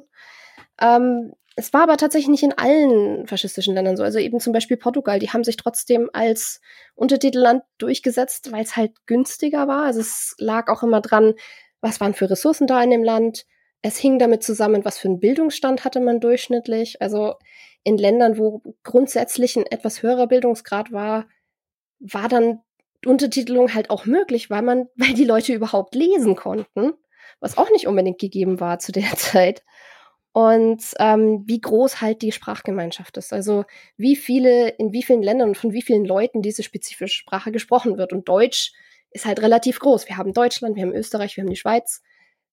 Sprechen viele Leute Deutsch und da hat es sich dann auch gelohnt. Isländisch sprechen jetzt nicht so viele Leute. Da ist es dann nicht unbedingt so lohnenswert, tatsächlich für die Handvoll Menschen zu synchronisieren. Da ist es dann deutlich günstiger und naja, einfach lohnender, wenn man es einfach nur untertitelt. Und gerade in Deutschland hat das dann unter anderem auch einfach so geboomt, weil das in den 50ern dann weiterging. Weil während der Nazi-Zeit gab es ein Einfuhrverbot für amerikanische Filme, weil geht ja gar nicht, die Ami-Propaganda und so. Und dann hatte man plötzlich von, irgendwie um die 2 Jahrzehnte Filme aufzuholen und nach Deutschland zu bringen. Und dann wurde nachsynchronisiert. Und dann hat sich da eine sehr, sehr blühende Synchrolandschaft unter anderem entwickelt. Und ja, so aus solchen Faktoren haben sich dann so ein bisschen die Synchro, die Untertitelländer und so entwickelt. In den slawischen Staaten unter anderem eben, weil es einmal günstiger war, man auf der anderen Seite nicht unbedingt an Fremdskripte oder so rankam, um ein gutes Synchrobuch zu schreiben und weil da halt auch wieder die Sprache reingehalten werden sollte. Also es sollte halt Polnisch dazu gesprochen werden oder Tschechisch zum Beispiel, damit die Jugend oder wer auch immer diese Sprache halt weiterhin im Kopf hat. Und so sind wir dann da gelandet, wo wir jetzt so von der Aufteilung sind. Das ändert sich jetzt natürlich auch viel. Das ist die klassische Einteilung, sage ich jetzt mal. Aber bewegte Geschichte in Europa und deswegen halt auch bewegte Geschichte von Synchro und von Untertiteln. Wow. Und ja. Ich hatte ja keine Ahnung. Wirklich. Ich habe mich nie mit beschäftigt. Spannend. Ich schließe meine kurze Geschichtsvorlesung. Entschuldigung, bin reingefallen. Nein, ich bin ja froh, dass ich euch nicht in den Schlaf gelangweilt habe. Das ist so, meine kurze Zusammenfassung gewesen. Und was mir damals eben aufgefallen ist, als ich mich damit beschäftigt habe, war eben ein Phänomen, das nennt sich Schnoddersynchro. Oder, also es ist kein Fachbegriff, aber es ist halt ein geflügeltes Wort zu dem Thema. Und ich glaube, die kennen die meisten in irgendeiner Form, weil unter diesen Schirmbegriff fallen vor allem die Synchros von Die Zwei mit Roger Moore und Tony Curtis eben und die Bud Spencer Produktionen. Also Synchros, die grob übersetzt sind oder eben gar nicht im Original übersetzt, aber dafür halt unglaublich lustig, die damals so mit als Urvater gilt eben Rainer Brandt, der eben die Bud Spencer Sachen gemacht hat und zusammen mit Karl-Heinz Brunnemann damals eben die deutsche Version von Die Zwei. Und das kam damals zustande, dass die eigentlich eine ganz normale Synchro hätten machen sollen fürs ZDF und dann kam das ZDF an und hat gemeint, wir müssen die erste Episode eine Woche früher senden, geht das? Die haben dann gemeint, klar geht das. Und haben sich dann quasi diese sehr freie Version zusammenfabuliert, haben die denen auf den Tisch geknallt und der zuständige Redakteur hat Tränen gelacht und fand es wundervoll und hat dann nur so gemeint, und jetzt die richtige Synchro bitte. Und die haben nur gemeint, das ist das, was wir haben. Und was anderes gibt's nicht. Und dann hatten sie halt keine Wahl und mussten das senden. Und das kam so gut an, dass es sich halt durchgesetzt hat und dann wurde halt die ganze Serie so synchronisiert. Und dasselbe Verfahren hat man dann eben bei den Bud Spencer und Terence Hill Sachen auch gemacht. Und das ist ja für deutsche Zuschauer wirklich ikonisch geworden. Ja, das stimmt. Habt ihr Schnodder-Synchros gesehen? Mögt ihr die? Habt ihr da Berührungspunkte mit? Also in der Handvoll. Natürlich, also klar, die Bud Spencer, Terence Hill Filme allen voran, natürlich auch als Kind geschaut und geliebt, bis man dann irgendwann festgestellt hat, Moment, wenn man die jetzt nicht deutsch guckt, haben die eine ganz andere Tonalität. Und da hat man natürlich das Deutsche einfach lieben gelernt, weil das einfach Humor damit super paart. Aber wo mir das auch aufgefallen ist, zum Beispiel, ich liebe sehr den Film Für eine Handvoll Dollar, den Sergio Leone Western. Aber wenn man sich den in der alten deutschen Synchro anguckt und man den im O-Ton guckt, merkt man auch, das sind teilweise zwei Paar Schuhe. Das hat man auch versucht, irgendwie ein bisschen humorvoller und mehr so ein Kneipenslang, möchte ich es mal salopp sagen, übersetzt, obwohl der eine ganz andere Tonalität im O-Ton hat. Oder auch die Louis de Funès-Filme, die man als Kind hier und da geschaut hat, ja. die da auch allen voran eben da sehr frei übersetzt sind, aber eben halt auch eine Menge Spaß machen, da sehr humorvoll sind. Also klar, da sind einige dieser Beispiele einfach mit Kindheitserinnerungen verbunden. Aber klar, Bud Spencer natürlich allen voran, wo das Deutsche immer ikonisch bleiben wird für einen selbst. Ja, unterschreibe ich. Also das habe ich ja vorhin schon gesagt. Also Bud Spencer, Terence Hill, das ist genau mein Humor. Und ich weiß ja, dass man das heute auch gar nicht mehr so machen darf. Also das würde es gar nicht mehr geben. Da sind wir wieder bei den Redakteurinnen und Redakteuren, die da kommen und dann musst du da genau am Original bleiben und das ist schwierig. Also das gibt's so leider nicht mehr. Aber ich weiß auch gar nicht, ob das nochmal jemand so könnte, wie Rainer Brandt das eben damals auch gemacht hat. Also das kann ja auch nicht jeder, muss man sagen. Aber auch die Monty Python-Filme, also wenn man sich da mal den Spaß macht, um zu gucken, was der im Original da sagt und was sie im Deutschen daraus gemacht haben. Ich meine, das ist ja auch im Original schon sehr, sehr lustig. Ja. Aber auch da haben sie sich dann auch Sachen erlaubt, keine Ahnung. Also Kleinigkeiten halt, wo ich gar nicht weiß, warum. Da gibt's ja diese Szene bei Ritter der Kokosnuss, wo die Hexe verbrennt werden soll und dann wird es so eine Fragerunde mit den ganzen Leuten und dann sagt, was außer Scheiße schwimmt noch oben? Und dann sagt einer, kalte Ente. Sehr gut beobachtet. Und im Original sagt er, a duck. A duck. Und im Deutschen machen sie kalte Ente. Und ich weiß gar nicht warum, es ist so doof, dass ich es eigentlich schon wieder lustig finde. Ja.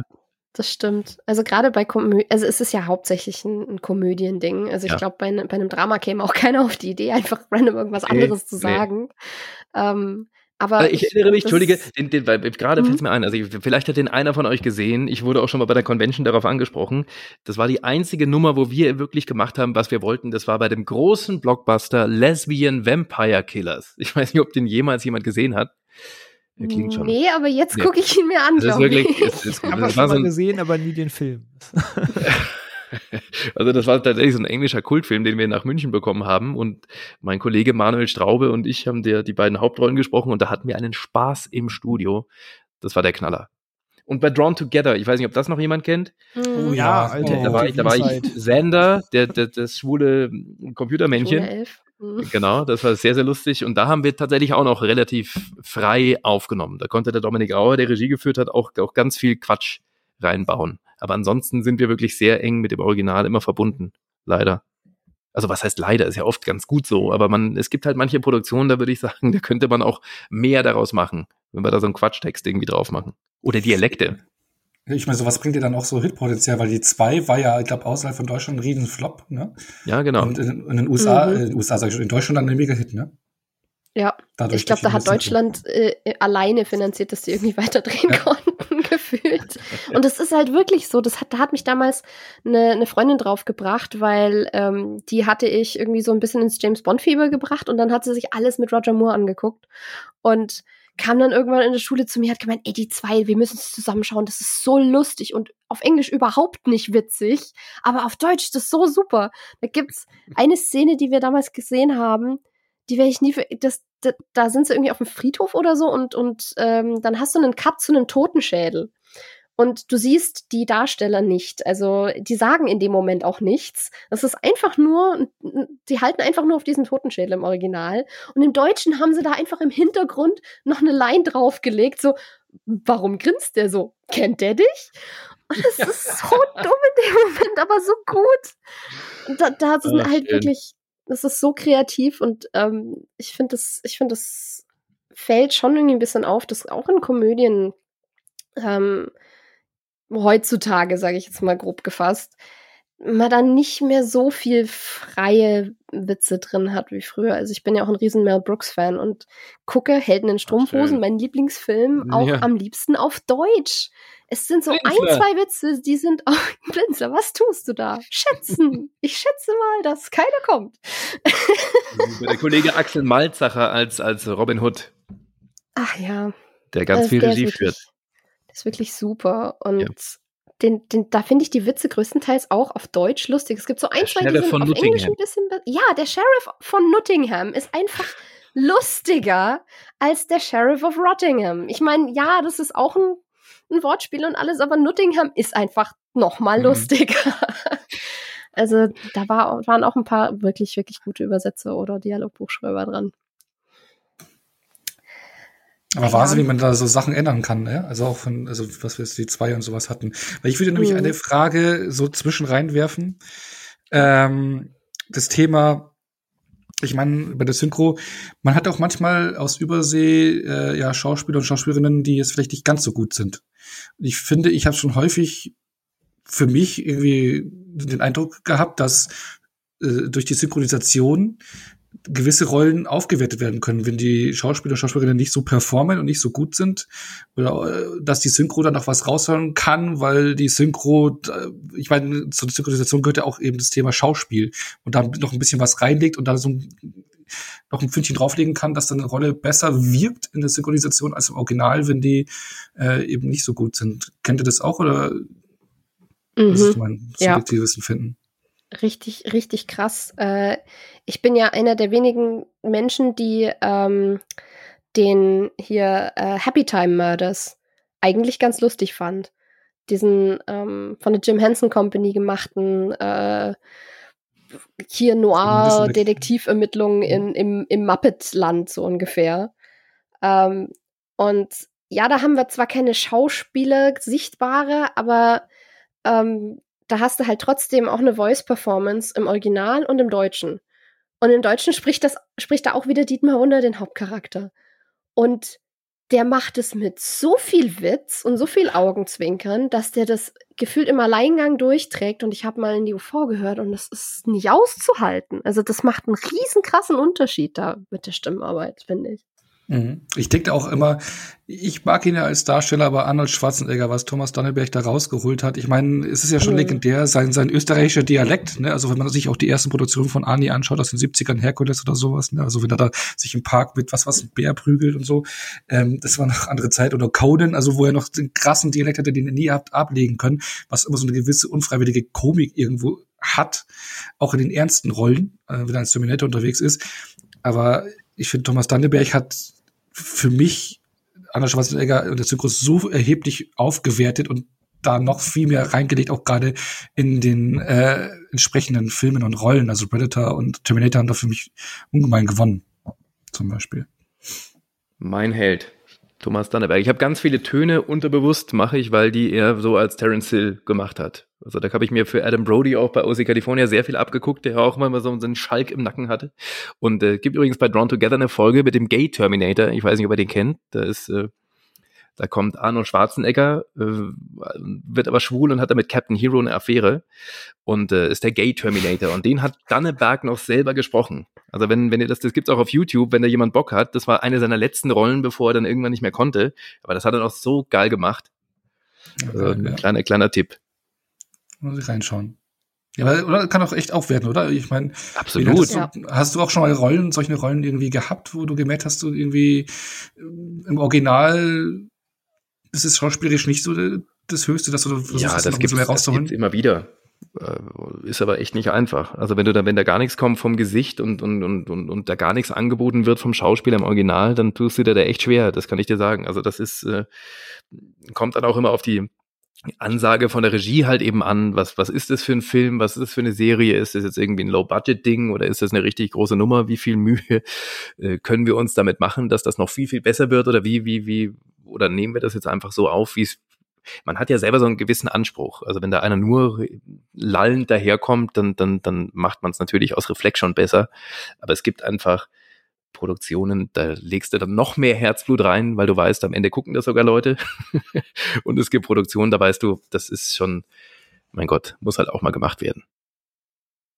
Miete muss bezahlt werden. Ja, genau. Du, so ist das Leben. Also man macht nicht jeden Tag einen Blockbuster, ne? Nee, ist wie Darsteller, ne? Die sagen, hier, ich möchte in einen Film drehen und das Studio sagt, alles klar, den Film kriegst du von uns finanziert, aber du drehst diese zwei Filme mit. Und dann sind das im allerschlimmsten Fall auch manchmal zwei Direct-to-DVD-Gurken gewesen, damit eben das Studio den einen Film, um den es eigentlich geht, bezahlt, ne? Das ist Teil des Business. Absolut. Und wir haben ja alle unsere Gagen, also alle Kolleginnen und Kollegen, und die kriegen wir, ob wir jetzt da die Ringe der Macht sprechen oder ob wir, keine Ahnung, bei Kinderkanal irgendwie eine kleine Ratte sprechen, ist wurscht. Also es gibt ja das gleiche Geld. Von daher ist man da auch meistens nicht so wählerisch. Ja, aber es, ich meine, ich habe dabei die Frage spare ich mir für nachher nochmal auf. Das ja, okay. Ich habe auch schon Artikel geschrieben, die ich gemacht habe, weil ich halt gerade das Geld gebraucht habe, und ich habe Artikel geschrieben, wo ich mit Leib und Seele dahinter stand und durchgeboxt habe, dass ich die überhaupt machen darf. Also das ist, glaube ich, bei jedem Job irgendwo, ja, der irgendwo ein bisschen kreativ ist oder so. Da gibt es die Sachen, wo du dich dann, ich sage jetzt mal, verwirklichen kannst, und es gibt die Sachen, die brauchst du halt auch, damit du weiter was auf dem Tisch hast zu essen. Also, absolut, aber man schließt ja mit seiner Gage auch gewisse Anfragen schon aus. Also wenn du das ganz lange machst und dann natürlich die Dietmar Wunder und die dann die ganz großen Hollywood-Stars sprechen, die werden natürlich, weil sie einfach so teuer sind, schon gar nicht für irgend so einen Mist angefragt. Und das ist natürlich bei mir jetzt dann auch so. Also es gibt einfach aufgrund der Gage schon Firmen und Produktionen, die kommen gar nicht auf die Idee, mich zu besetzen. Also von daher, dass so diesen ganz großen Mist, der geht an uns langjährigen Sprecherinnen und Sprechern vorbei. Das ist das Gute. Hm. Ja, beim Thema Mist mache ich jetzt mal weiter. Ja, bitte. Weil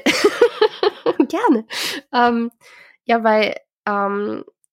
Wenn man dann doch irgendwie mal Synchros hat, wo einem dann unter anderem auch auffällt, okay, wie der sich gerade ausdrückt, ist jetzt aber auch ganz komisch.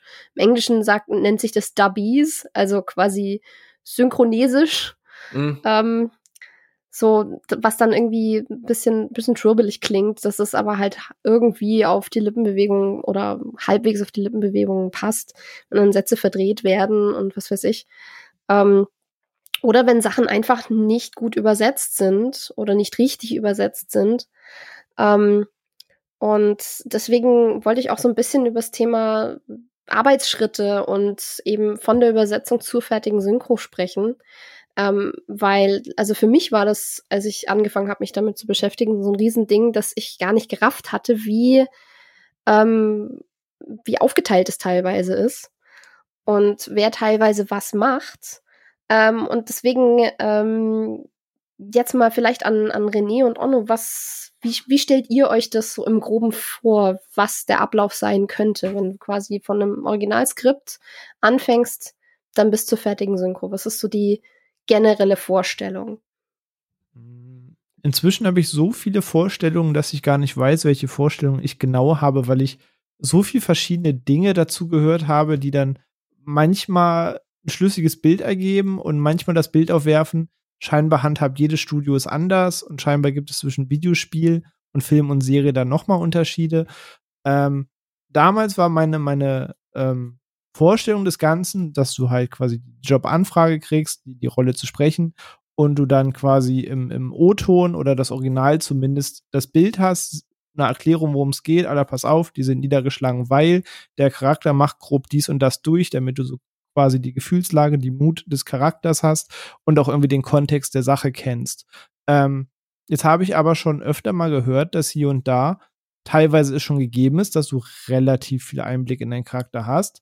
Teilweise dann aber auch gehört, dass Leute sagen, ich habe mehr oder minder ein Skript, ich sehe eine Sequenz, einen Ausschnitt, aber so viel mehr Kontext, auf was es hinausläuft, ob das aus einer traurigen, einer fröhlichen, einer bedrückenden, einer bedrohlichen Sache kommt, habe ich schlussendlich auch nicht. Und von daher, inzwischen bin ich mir sehr uneins. Ich glaube, bei Videospielen ist es, glaube ich, noch einfacher, dass du im Zweifel dein Skriptbuch hast, was fucking dick sein kann. Du, das aber Videospiel ist, man dir einfach schon die Sequenzen ein bisschen freier zeigen kann, als das vielleicht bei Film und Serie der Fall ist, weil der Zeitversatz nicht so hoch ist, weil das doch schon fertig ist, nicht noch gedreht werden muss und. Von daher, ich weiß gar nicht genau, wie ich es mir bei Film und Serie so vorstellen kann oder ob es wirklich so ist, dass es mal so und mal so ist und die Parameter, wie viel man weiß, was man wissen darf und so, da vielleicht stark schwanken, was man dann selber immer vor Ort sieht und mitkriegt. Anna? Puh. Gar nicht so einen großen Plan. Also, der Text wird irgendwann übersetzt. Dann hat man ein Skript und dann ist es halt eben die Grundlage eben für das Team im Studio, das zu übersetzen. Ich denke mal, dann gibt es ja einen Regisseur oder Regisseurin, die das dann, denke ich, jetzt koordinieren oder den Sprechern und Sprecherinnen eben mitteilen, was sie haben wollen, das rauszukitzeln. Und man dann entsprechend Szenen sieht, wo man dann eben drüber spricht, also dass man vielleicht man das schon vorab sehen kann und das Skript vorher lesen kann als Sprecherin, aber dass man dann, wenn es dabei ist, dann auch sieht, was man synchronisiert und das dann zusammen koordiniert und geschnitten wird. Irgendwie so, also ich habe da jetzt auch keinen großen Einblick und keine große Vorstellung, so ungefähr irgendwie. Mhm. Ja, es wird irgendwann übersetzt, das ist so dieser Knackpunkt. Und deswegen gehe ich jetzt gleich zu Bene mit einer Userfrage, die da super reinpasst. Ja. Weil Jimmy Arkus hat uns gefragt, haben Synchronsprecher Einfluss auf die Übersetzung? Zum Beispiel bei Comedies ist es ja der Wortwitz, der nur schwer umgesetzt werden kann. Und habt ihr da auch Möglichkeiten zu improvisieren? So, Bene, habt ihr Einfluss auf die Übersetzung? Ich möchte lösen. Nee, also es beides ist richtig. Also mal geht das eben nicht. Das kommt, ehrlich gesagt, die dümmste Antwort der Welt, aber es ist so, es kommt darauf an. Also es gibt Momente, da können wir bei Family Guy zum Beispiel über gewisse Dinge reden und dann können wir auch sagen, hey Matthias, das ist der Regisseur, was hältst du denn eher davon oder ist nicht eher das gemeint? Und dann sagt er, gucken wir mal, ob das überhaupt drauf passt und so weiter. Also das ist manchmal schon möglich. Das hängt an so vielen Dingen. Inwieweit darf die Regie überhaupt frei? Müssen die komplett am Original hängen oder haben wir da gewisse Freiheiten und ist das Buch von der Regie geschrieben? Das heißt, das ist auch mal ganz wichtig. Also ist das Buch, das wir dann am Ende einsprechen, ist das von einem Autor geschrieben worden, der eine ganz andere Idee davon hatte und kann man das im Studio dann noch verändern oder ist das schon von der Regie geschrieben worden und die wissen sowieso genau, wie sie es haben wollen? Man kann es nicht genau sagen. Also es gibt die und die Produktionen. Aber man kann hin und wieder schon Einfluss nehmen, sowohl auf den Witz als auch auf den Inhalt oder es ist auch ganz normal, dass wir teilweise vielleicht über einen Satz nicht drüber kommen, weil wir den nicht richtig sprechen können oder da ein bisschen haken und dann kann auch die Regie umstellen, dass wir den Satz besser ins Maul kriegen, wie es so schön heißt in der Branche. Also das ist schon möglich. Aber es gibt auch Produktionen, da ist wirklich der Text die Bibel. Also da muss man das genauso aufsagen. Ja, genau. Und jetzt so mal ganz am Anfang angefangen, von denen, die am Ende überhaupt nichts mehr mit dem zu tun haben, was im Studio stattfindet, sind halt die Übersetzer, also die reinen Übersetzer. Rohübersetzer, ja. Genau, die Rohübersetzer, weil professionelle Übersetzer, die wirklich eben nur fürs Übersetzen ausgebildet sind, machen für Synchros in der Regel eben wirklich nur eine Rohübersetzung, die dann teilweise auch unterschiedliche Anforderungen hat, je Kunde. Entweder es soll sehr, sehr wörtlich sein und dann aber halt irgendwie Erläuterungen in Fußnoten haben oder es soll quasi Variantenvorschläge geben, wie man es so oder so übersetzen könnte. Und das eigentliche Buch, was dann bei den Synchronsprechern auf dem Tisch landet, das schreiben keine Übersetzer, sondern in der Regel eben, Dialogbuchschreiber oder eben direkt der Regisseur. In der Regel. Manchmal schreiben das Menschen, wo ich mir denke, ach ja, okay. Das ist eben das Problem, weil es so stark unterteilt ist und dann irgendwie immer so ein Schritt dazwischen ist, wo dann irgendwo keine Verständigung mehr zwischen den Parteien stattfindet und wo es eben verschiedene Kernkompetenzen gibt. Es gibt die Leute, die sind dafür ausgebildet, sich exzessiv mit der Ausgangssprache zu beschäftigen und der Zielsprache und eigentlich eine Riesenkompetenz hätten, eine Wahnsinnsübersetzung anzufertigen, aber vielleicht nicht dazu ausgebildet wurden, ein gutes Dialogbuch zu schreiben oder lippensynchron zu schreiben. Mhm. Und es gibt Leute, die eben eine mega Ahnung davon haben, wie das formuliert sein muss, damit da eine gute Synchro draus wird, die aber dann vielleicht doch bei manchen Formulierungen ein bisschen doof dastehen, weil sie halt nicht diese krassen Fremdsprachenkenntnisse haben. Und da habe ich manchmal das Gefühl, es Man hat dann noch mehr Menschen, die man irgendwie koordinieren muss, aber irgendwie mal, ich weiß auch nicht, einen Übersetzer auf Abruf zu haben oder so, wäre irgendwie ganz praktisch manchmal. Und umgekehrt, dass Übersetzer mehr lernen, wie es dann letztendlich wirklich läuft und was euch im Studio dann tatsächlich hilft und was für euch umsetzbar ist. Das Gute ist ja, dass ich als Sprecher dann am Ende damit ja herzlich wenig zu tun habe. Da ich ja keine Regie führe, mein zweites Standbein in dem Sinne ist ja mein Radio. Das heißt, ich habe mich ja nie in die Übersetzung gewagt und auch nicht an die Regie. Das heißt, ich habe natürlich den gemütlichsten Job der Welt. Ich komme da rein. Ich meine, ich muss es natürlich am Ende sprechen können. Also wenn das nicht geht, dann ist natürlich auch doof. Aber all das, was der Ärger mit dem Redakteur, der Ärger mit dem Rohübersetzer oder hier und das geht an mir eigentlich vorbei. Das ist immer ganz angenehm. Glaube ich. Und das ist halt einfach, wollte ich einfach mal gesagt haben, für Leute, die sich dann wundern, wenn irgendwie manchmal ein bisschen holprige Übersetzungen oder so dabei rauskommen. Es ist halt irgendwie, es sind wahnsinnig viele Arbeitsschritte. Es findet nicht immer Kommunikation zwischen den Fraktionen statt. Man kann auch, wenn es vielleicht besser wäre, die Zeit ist nicht da. Und so eine Rohübersetzung ist halt auch meistens, also für einen Übersetzer an und für sich, nicht gerade befriedigend. Nee. Wenn du gar nicht das, was du eigentlich kannst, anwenden kannst, weil es eigentlich in Anführungszeichen schlechter sein sollte als dein eigener Standard.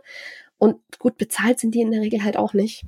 Und da geht's dann halt schon los. Und das ist eigentlich richtig bitter, wenn das ursprüngliche Produkt, mit dem dann alles weitergeht, schon blöde Voraussetzungen hat. Und ja. Vor allem hofft man da halt immer auf ein gutes Feingefühl. Ne? Also gerade wenn man jetzt viele Serien hat, die zum Beispiel popkulturelle Referenzen haben. Wenn ich mir einen Rick and Morty angucke, was ich in beiden Versionen sehr gerne mag. Lustig. Ah, ja. Perfekt. Da hat man eben oft Momente, wo man im O-Ton die Episode guckt, oder auch bei Gravity Falls gab es einige Sachen, da werden popkulturelle Referenzen gemacht, die kannst du übersetzen, da sind teilweise aber auch Wortspiele und Referenzen, die nur in dem jeweiligen Land oder Bezirk oder so Sinn machen. Du weißt, wenn das jetzt irgendwie Helmut aus Wanne-Eickel guckt, der hat keine Ahnung, was damit gemeint ist. Wo dann auch oft in der Synchro oder für mich dann als Zuschauer in einer guten Synchro dann auch darauf Wert gelegt wurde, dass dieser Wortwitz mit einem Äquivalent, was vielleicht für unsere Lage oder Situation oder Länderei passt, dann übersetzt wurde, dass man sich den Gedanken gemacht hat, okay, da war ein Joke drin, den kannst du so in Deutschland nicht 1:1 umsetzen, aber es ist ein sehr guter alternativer Joke, der hier passt, da eingefügt worden. So, das sind dann zum Beispiel so Feinheiten, die ich sehr schätze, wenn das zum Beispiel gerade im Animationsbereich gerne mal auffällt. Oder auch in vielen Animationsfilmen gibt es genau dieses Beispiel, wie gut ist ein Wortwitz übersetzt oder so. Und manchmal habe ich auch gemerkt, dass der Synchro einfach zum Opfer fiel, dass man ihn dann einfach übergangen hat in der deutschen Synchro. Mhm. Das sind genau die Dinge, die einem dann in den Foren um die Ohren gehauen werden, ne? Ja, glaube ich. Auch zu Recht. Ja, aber letztendlich auch nicht eure Schuld ist, ne? Nee. Ihr sprecht es ja schließlich nur. Ja, aber ich meine, wir haben auch wir spielen es natürlich. Genau, wir spielen das. Hätten jetzt andere Kollegen gesagt, nein, wir spielen das. Stimmt auch, wir spielen es. Also. Ja, es ist ja Schauspiel. Stimmschauspiel. Deswegen sagt man im Englischen ja auch eher Voice Actor. Richtig, das klingt natürlich da viel. Was ich eigentlich einen passenderen Begriff finde. Ja, oder Voice Talent sagt man ja auch oft, was ja auch so schön klingt. Mhm. Ja.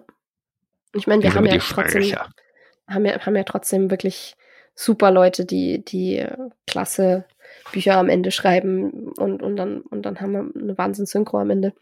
Aber ja, einfach mal so als Übersicht, was da alles reinspielt.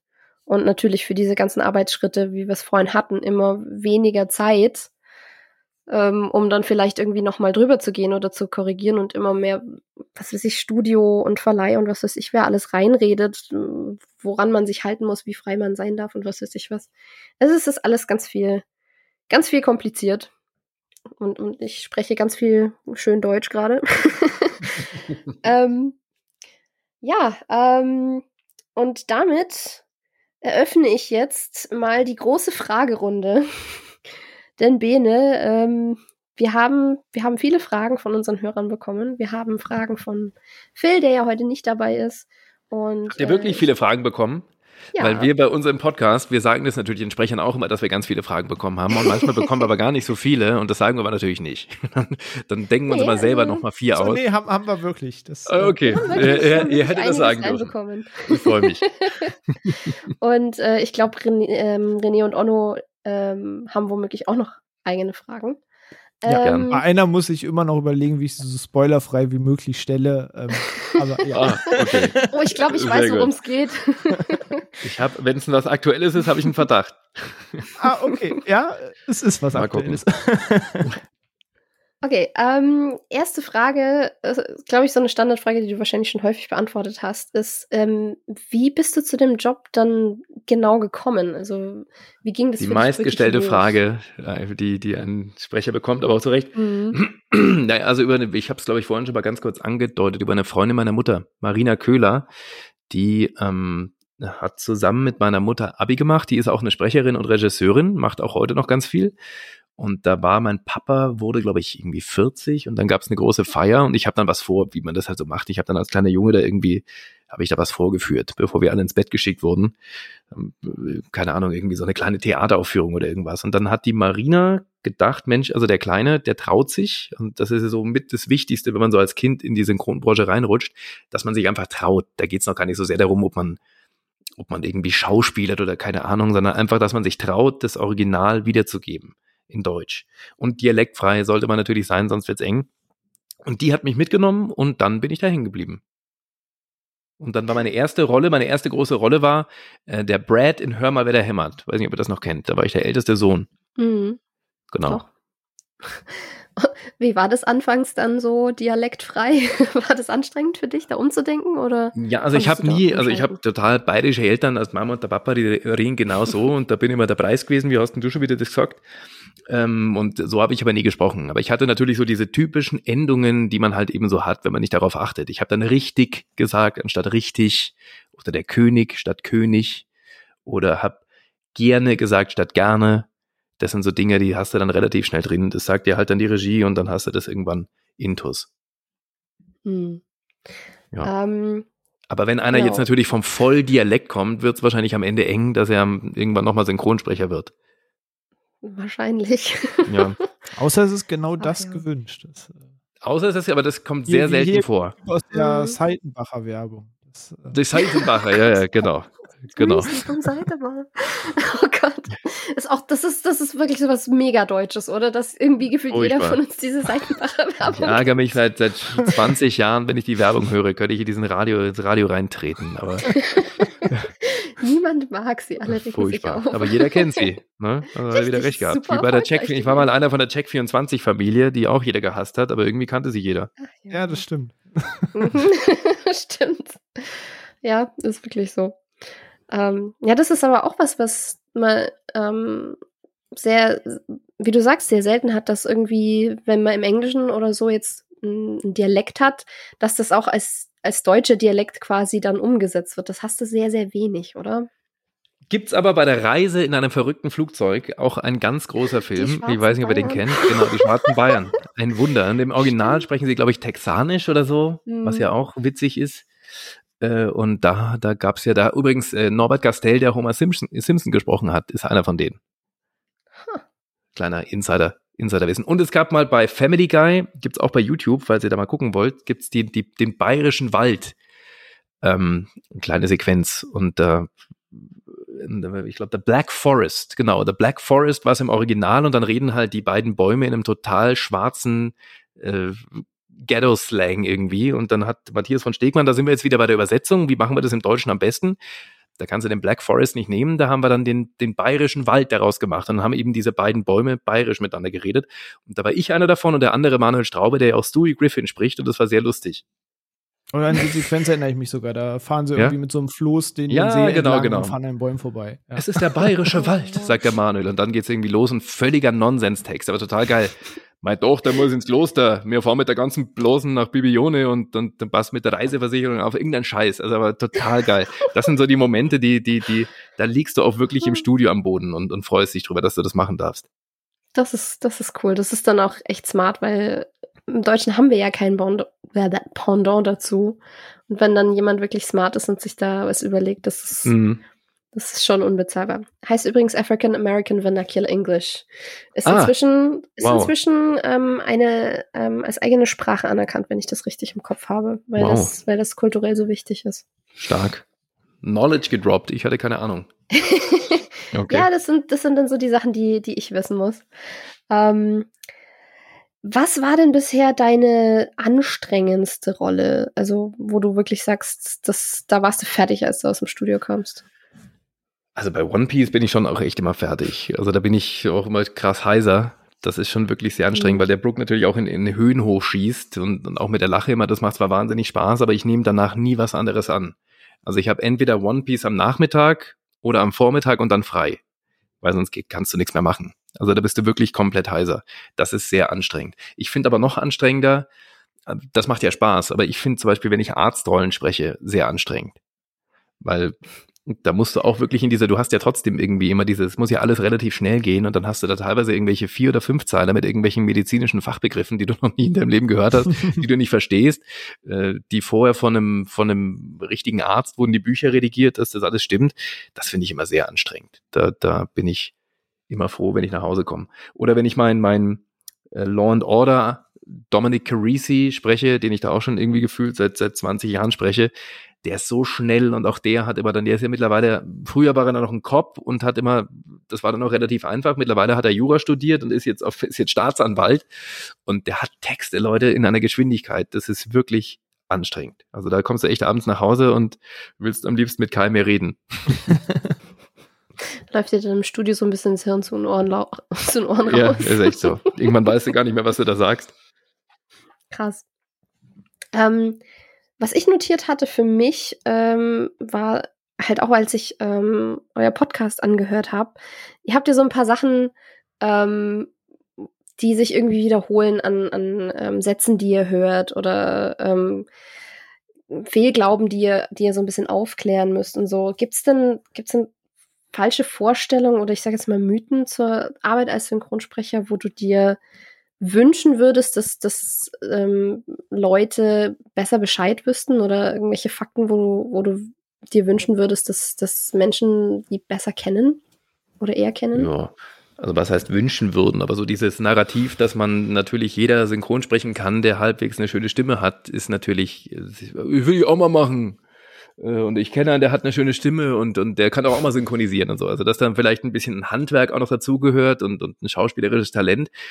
Immer so dieses klassische, dieser Werkzeugkasten. Ne? Du hast halt die geile Stimme, aber deswegen kannst du noch lange nicht damit umgehen. Das halt, ja, und dafür gibt's aber auch unseren Podcast oder auch so ein Gespräch wie heute, dass halt Leute auch merken, dass man das lernen muss, dass das ein Handwerk ist und dass das eben nicht jeder von heute auf morgen kann. Also da kann man natürlich mit Talent sehr, sehr schnell sehr weit kommen, aber ich glaube, das ist halt so als Kind und auch in der Jugend ist das echt oft passiert, dass man auch auf dem Schulhof angesprochen wurde, kann ich das mir auch mal machen? Wo du denkst, ja, du spielst dafür irgendwie geil Fußball, kann ich nicht. Also das ist halt nicht so einfach. Okay. Dürfte ich bei dem Tier, es passt gerade so gut mit einer Frage da mal einkrätschen. Ich weiß gar nicht, ob man da so unverblümt drüber sprechen darf, ansonsten fallen mir ins Wort, aber dieses Thema kann ja jeder und im Zweifel macht das dann irgendwer anders. Bei Disney-Filmen war das anfangs so ein Trend, dass man sagt, anstatt einen Synchronsprecher nehmen wir jetzt einfach einen Promi, einen Sänger, einen Influencer. So, da ist es kein Dwayne Johnson, da ist es ein Andreas Burani, der spricht. Bei Sonic zum Beispiel machen wir es jetzt mit Julian Bam, bei dem Lego Batman Movie mit Kronk.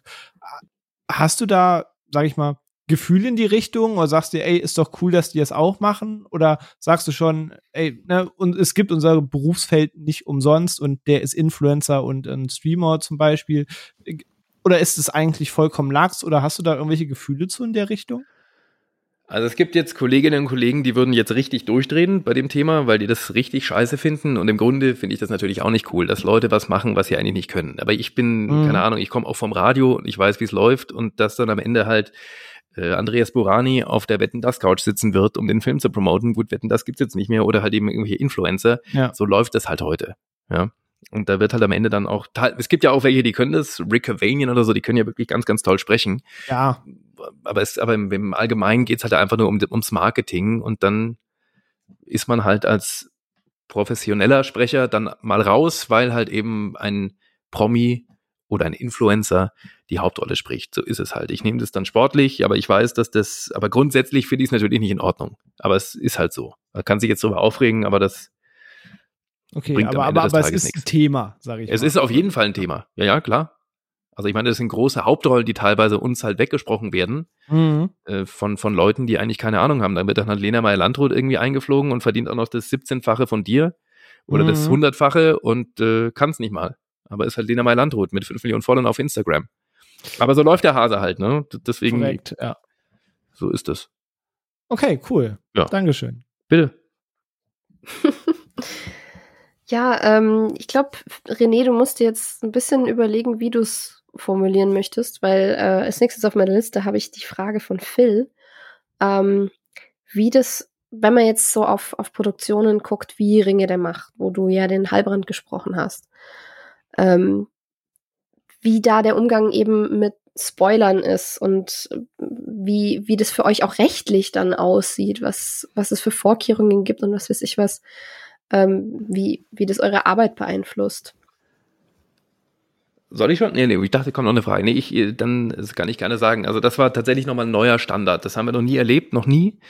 Wir mussten unsere Handys und Apple Watches und was man nicht alles hat, einsperren. Das hatten wir wirklich noch gar nicht in so einen Spind, bevor wir ins Studio gegangen sind, dass du unterschreiben musst, dass du nichts sagst. Das ist ja Standard mittlerweile. Aber wie ich vorhin schon gesagt habe, mit diesem geblurrten Bild, also da wurde uns wirklich das Leben schwer gemacht. Das muss man echt sagen. Weil wir teilweise gar nicht wussten, was wir da tun und was wir da machen und das ausgerechnet bei so einer Serie. Und aber was dann genau wir sind ja auch von Folge zu Folge gehüpft. Also es war jetzt in dem Fall nicht so, dass mir vorher gesagt wurde, wo meine Rolle mal hingeht oder was ich mal eventuell sein könnte. Ich sag nichts, keine Angst. Das haben wir alle nicht gewusst. Also wir waren selber dann überrascht, die jeweilige Rolle, was mit unseren Rollen dann passiert. Und es waren welche von Amazon da, die haben zugeschaut, aber bei der Kollegin Sophie Rogall, die Galadriel gesprochen hat, das hat sie noch nicht erzählt, und die saßen dann einen halben Tag mit drin und sind dann wirklich zur Sophie gegangen und haben gesagt, jetzt muss man ganz ehrlich sagen, wir sind froh, dass ihr noch mit uns redet. Nach diesen Bedingungen, die wir euch hier geben. Das ist die teuerste Serie. Sie wussten selber, wie schroff das Ganze runter wird. Ey, das ist die teuerste Serie aller Zeiten und die Synchro soll halt echt auch noch mal sitzen, ne? Und dann hast du da solche Schwierigkeiten. Und ich finde, das muss nicht sein. Wir haben sowieso alle unterschrieben, dass wir nichts sagen. Ja. Ja gut, aber das ist halt jetzt mittlerweile so. Okay, also dann schwierig. Hast du die Folgefrage nämlich schon beantwortet, weil auf das Grundsätzliche wollte ich nämlich fragen, wie das mit Zeit ist, weil zum Beispiel bei einem Avengers Endgame als Beispiel gab es ja ganz viele Interviews mit den Darstellern, wo es hieß, ne, wie früh wusstet ihr denn, wie diese Geschichte endet, wie der Kniff in Endgame ist, wo halt die Darsteller auch gesagt haben, A, wir haben halt mehrere Enden gedreht, damit sich keiner verquatscht, B, wir haben teilweise auch erst am Drehtag erfahren, worum es in dieser Szene hier geht, damit wir ja nichts vorher wissen, uns nicht vorbereiten, nicht verquatschen. Und da hätte mich das eben auch mal interessiert bei so einem Job, jetzt natürlich speziell bei Rings of Power auch allgemein, wie früh man eben zum Beispiel diesen Verlauf weiß. Wenn man jetzt an Tag 1 den Job annimmt, dass man weiß, an Tag 20 ist der Reveal des Charakters, aber man hat schon im Hinterkopf, weil die Frage hast ja da quasi entsprechend beantwortet. Aber krass zu hören, dass die Arbeiten bei Rings of Power so schroff waren, gerade einer Serie, die ja auch minutiös im Social Media auseinandergenommen wurde, ja. Wo es viel Liebe, aber auch viel Hass für gab, weil es muss natürlich das perfekte Produkt dabei rauskommen, von denen, das muss sich anfühlen wie die Filme, bis hin zu denen, die offen sind für Neues, bis hin zu denen, die die Vorlagenpuristen, nenne ich sie mal, hat ja eine Menge Bass erzeugt, das ganze Thema. Und es ist natürlich dann auch spannend, aber auch creepy faszinierend zu hören, dass da einem noch, blöd gesagt, so viele Steine in den Weg gelegt werden, wofür alle Beteiligten das klare Ziel sein sollte, da muss ein Produkt rauskommen, das muss richtig Snap machen, sodass das muss einschlagen, dass da dann absolut so eine Vorlage. Wobei bei dem ganzen Talk of Town, die Serie da hat ja auch jeder drüber gesprochen, was ja auch cool ist, also da kann ja auch gerne jeder negativ dazu stehen, aber immerhin hatte ich das Gefühl, war die Synchro gar nicht mal so sehr im Fokus. Das ist auch mal schön. Also da ging es eher um Storytelling und wie fandet ihr die Serie? Ganz wertfrei? Also, oder habt ihr sie alle gesehen oder nicht? Ja, top. Natürlich. Weil ich fand es teilweise ein bisschen langatmig erzählt, das muss ich schon sagen. Ja, also aber schon gut. Also ich sag mal, es wurde so drauf rumgehämmert, dass irgendwann schon automatisch der Instinkt war, es ein bisschen in Schutz zu nehmen, aber ich war im Großen und Ganzen, bin ich schon Fan. Es lief ja parallel mit House of the Dragon und so hat man immer zum Wochenende Herr der Ringe gehabt und zum Wochenanfang House of the Dragon. Und es sind natürlich zwei Arten Fantasy. Das eine ist sehr fast-paced, aber eben dieses im kleineren Rahmen schon fast Theaterstück, wo du einfach nur auf die nächste Intrige wartest.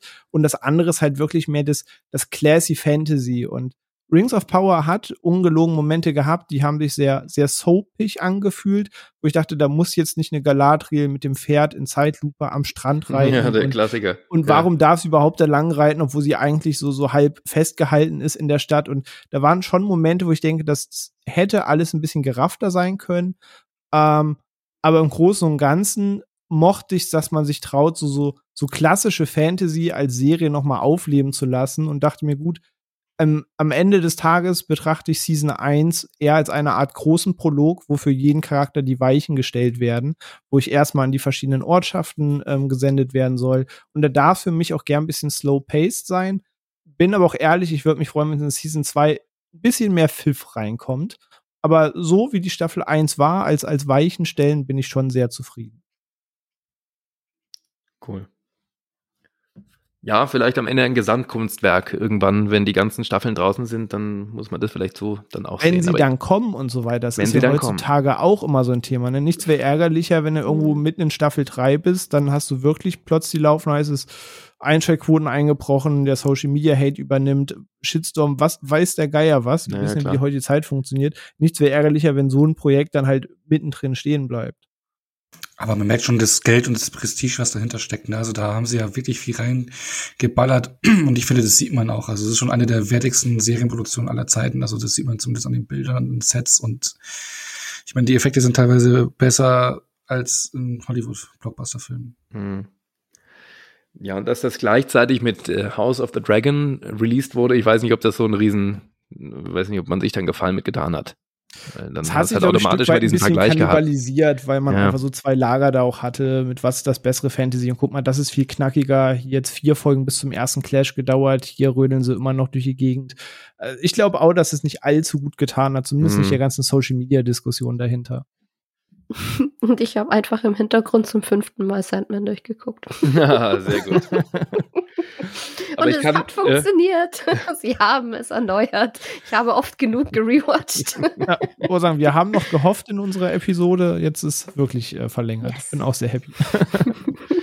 Ich kann aber sagen, dass das natürlich aber auch für uns natürlich auch eine tolle Nummer war, dass wir da mitsprechen durften. Also wir haben ja diese Größe der Serie, da bist du natürlich von Anfang an im Thema und du merkst ja auch, okay, krass, wir müssen unsere Handys wegsperren, das ist hier heute nochmal eine andere Nummer und dann so ein Casting zu gewinnen und dann da mitmachen zu dürfen mit einer der Hauptfiguren, das ist natürlich, da haben uns schon alle sehr gefreut, weil wir gehen ja als Sprecher, wir haben ja im Monat, keine Ahnung, 2-3 Castings und du kriegst natürlich immer nicht jedes. Wir sind ja alle, sprechen ja nur tolle Kollegen drauf. Da geht's dann immer darum, wer kommt näher ans Original oder wer hier, es gibt ja so viele Dinge. Und da habe ich mir schon echt die Daumen gedrückt. Und als ich dann gehört habe, dass ich da mitsprechen darf, da habe ich mich schon sehr, sehr gefreut. Das ist schon eine coole Nummer. Gibt es bei Synchronsprechern, ich höre das immer nur von Schauspielern, manchmal, gerade wo du es mit Casting sagst, deswegen hake ich da direkt mal ein, manchmal bei Castings haben Darsteller schon gesagt, eigentlich habe ich für Rolle X vorgesprochen, die habe ich nicht bekommen, aber sie haben mich für Rolle Y besetzt, weil sie gesagt haben, dafür passt es. Das gibt's. Gibt's das bei Synchronsprechern auch? Ja, häufig. Also manchmal spricht man sogar auf mehrere Rollen vor. Ach so, okay. Dann, dann schaut man, wo es so am besten passen würde. Genau, dann sagt die Regie halt, ich konnte mich auf den vorstellen, aber vielleicht auf den anderen und dann gibst du mal beide Castings ab. Ach so, erhöht natürlich die Wahrscheinlichkeit, dass man da dabei ist. Das ist dann immer ganz cool. Also das gibt's. Nicht immer, aber das gibt's. Okay. Ich hätte mal eine Frage, was dann so Stammrollen betrifft, weil du hast ja so ein paar Stammrollen. Mhm. Wie ist es dann so eigentlich vertraglich geregelt? Geht es irgendwie von Staffel zu Staffel oder hast du, weil ich meine, es ist ja doof, wenn die Sprecherinnen irgendwann wechseln oder keine Zeit mehr haben oder keinen Bock mehr oder was weiß ich was. Gibt es da so einen, einerseits vertraglich, solange die Serie läuft, irgendwie Vertrag oder wie wird das auch organisatorisch gemacht? Also Hat man da Urlaubssperren zum Beispiel, weil es heißt, hey, in dem Zeitraum müssen ja alle verfügbar sein, weil du hast ja vorhin auch gesagt, so Family Guy, das ist halt 2-Wochen-Slot, da muss das dann alles eingesprochen werden, das muss ja alles koordiniert werden, ne, von allen Beteiligten, und wenn da jemand krank ist und sowas. Absolut. Also ich glaube, es ist schon auch organisatorisch ein Riesenaufwand, sowas alles, oder? Also absolut, gerade das muss die Aufnahmeleitung natürlich, hat das natürlich am Bein, das Problem, und die müssen natürlich frühzeitig die Leute anfragen und abklären, und kommt dann immer darauf an, bei Family Guy wird oftmals schon Wochen vorher oder Monate vorher schon mal eine Serie, eine Staffel gedreht, synchronisiert, und wenn dann einer nicht da, weil der Manuel Straube in Berlin gerade nicht kann, dann wird der halt 3 Wochen später aufgenommen. Das ist dann kein so ein Problem. Aber bei Ringe der Macht war es dann schon so, da wusste man genau, in diesen 2 Wochen wird die Folge aufgenommen und da müssen dann alle da sein. Das wird dann vorher natürlich minutiös abgefragt. Aber ich würde behaupten, für so eine Serie würden wir auch gebuchte Urlaube eventuell auch nochmal verschieben, bevor man dann nicht mit dabei sein kann. Ja, und wie ist es dann vertraglich so mit Dauer? Achso, vertraglich. Wir unterschreiben lustigerweise für eine Staffel. Also bist du dann drin. Das heißt, ich könnte jetzt, also ich bin natürlich nicht bescheuert, aber ich könnte jetzt natürlich sagen, nee, das hat mir nicht gefallen. Staffel 2 bin ich nicht dabei, dann müssen die ein neues Casting machen. Also ich bin da nicht gezwungen, weiterzusprechen. Okay, spannend. Hast du das schon mal gemacht, dass du bei einer Rolle gesagt hast, nee, ja, die eine Staffel war jetzt okay, aber eigentlich habe ich keine Lust mehr? Nee, also das gibt's zwar, das haben schon Kolleginnen und Kollegen gemacht, aber das habe ich noch nie gemacht. Also ich kann mich ehrlich gesagt schon auch immer ganz gut reinfuchsen in meine Rollen und mag die dann auch, ich mag sie zumindest sprechen, ob ich die dann persönlich mag, weil du bist ja auch mal der Bösewicht oder der Idiot oder der Depp oder irgendwie, keine Ahnung, aber zumindest, man entwickelt schon so eine gewisse Nähe zu seiner Rolle. Spreche dann immer ganz gerne auch zu Ende. Mhm. Eigentlich relativ passend dazu, so von der Nähe her und so, hat Phil gefragt, ob du schon mal was einsprechen musstest, dass dir jetzt, also was dir wirklich unangenehm war oder wo du dich unwohl gefühlt hast oder dir gedacht hast, meine Güte, jetzt zum Beispiel, ich meine, der Humor bei Family Guy ist jetzt zum Beispiel manchmal doch recht derb oder halt auch politisch unkorrekt oder was auch immer, oder ja, oder da waren wir bei Drawn Together aber nochmal ganz anders unterwegs. Das war schon wirklich, das war nochmal eine andere Nummer. Das könnte man heute wahrscheinlich gar nicht mehr so aufnehmen. Nee, ehrlich gesagt nicht. Also es gab so als Kind, also ist so der Klassiker, wenn man als Kind zum Beispiel so Vergewaltigerrollen synchronisieren muss oder so, oder Sexszenen, wenn man noch nicht alt genug ist, dann wird das Bild geschwärzt. Also so wie wir eigentlich Herr der Ringe aufgenommen haben, also die Ringe der Macht, wurde das früher immer gemacht. Also das heißt, da bist du als Kind gar nicht so in Berührung gekommen. Da hast du dann einfach ich habe mir da keine Gedanken darüber gemacht und habe einfach das nachgemacht, was ich da gehört habe. Aber kann ich jetzt für mich nicht sagen. Also ich habe noch nie irgendwas gesagt, so, das ist mir jetzt unangenehm. Ich habe noch nie einen Werder Bremen-Fan gesprochen, zum Beispiel. Nein, das wäre der harte Tobak. Das ist ja wirklich, das ginge zu weit. Ja, aber nochmal eigentlich, weil du hast es vorhin mal gesagt, also für dich sehr anstrengend ist so die Arztrolle, also auch irgendwie eine Fachbegriffe. Deswegen, weil man hat, also manchmal habe ich ja auch riesen Respekt vor den Sprechern und Sprecherinnen, weil dann kommen ja dann irgendwie so mal andere Sprachen oder Fantasy-Sprachen, was ich ist, Herr der Ringe oder Game of Thrones. Ja, genau, aber, oder du hast irgendwelche abgefahrenen Namen, die man ganz schnell sprechen muss. Vor allem bei Anime dann. Ja, die ganzen japanischen Namen, Alter. Also genau. Wie lange musst du da üben oder keine Ahnung? Oder dass man es muss ja dann am Ende dann auch wieder schnell gehen. Das ist halt ein Teil unseres Handwerks, dass wir uns das irgendwie schnell drauf schaffen können. Das ist halt dann so. Das sprichst du dir halt immer wieder vor, bis du das wirklich gefressen hast, im wahrsten Sinne des Wortes. Und dann machst du es vielleicht 1, 2, 3 Mal, dann lachen alle, weil du es immer noch nicht kannst. Und beim 4. Mal sitzt es halt dann irgendwann. Aber was die Kollegin Gabi Petermann zum Beispiel, die Dings gesprochen hat, die Königin der Drachen, die Drachenkönigin hier in Game of Thrones, das ist schon wirklich krass. Aber da wird sich auch viel, viel mehr Zeit genommen. Also bei diesen Fantasiesprachen, da haut man dann nicht 30 Takes in der Stunde weg, sondern da sagt man, okay, dann nehmen wir uns Zeit für. Und dann wird da ganz oft ins Original reingehört, bis das halt wirklich sitzt. Ja. Ja, manchmal ist es auch so, dass man dann auch ist nicht Fantasy-Sprachen, sondern was weiß ich, Französisch, Spanisch, Japanisch oder sowas auch in der Synchro-Rolle drin hat. Ne? Und wo man auch dann wahrscheinlich auch, wo man eigentlich auch einen Native-Speaker synchronisiert, es ist auch sehr herausfordernd, oder? Kriegt man dann irgendwie was an die Hand, den man es auszusprechen hat, weil du hast halt den Coach neben dir, also den Muttersprachler, der dir halt dann genau Take für Take vorspricht, wie du es machen musst, der dann irgendwann sagt, okay, jetzt klang es wirklich einigermaßen Spanisch. Und es ist dann aber ganz lustig, weil wenn du dann so eine Szene, keine Ahnung, sprichst halt dann bin halt irgendeine Rolle, die ganz normal Deutsch spricht, aber wenn er zu Hause ist, spricht halt mit der Oma immer nur Spanisch. Und dass das halt dann auch so rüberkommt, wird das halt dann auch so synchronisiert. Da muss natürlich auch meine Stimme sein. Und wenn du dann am Ende die Szene nochmal komplett hörst, wie du Spanisch sprichst, aber verstehst eigentlich kein Wort, das ist schon wirklich immer ganz, ganz lustig. Okay, und hast du eigentlich auch schon mal singen müssen?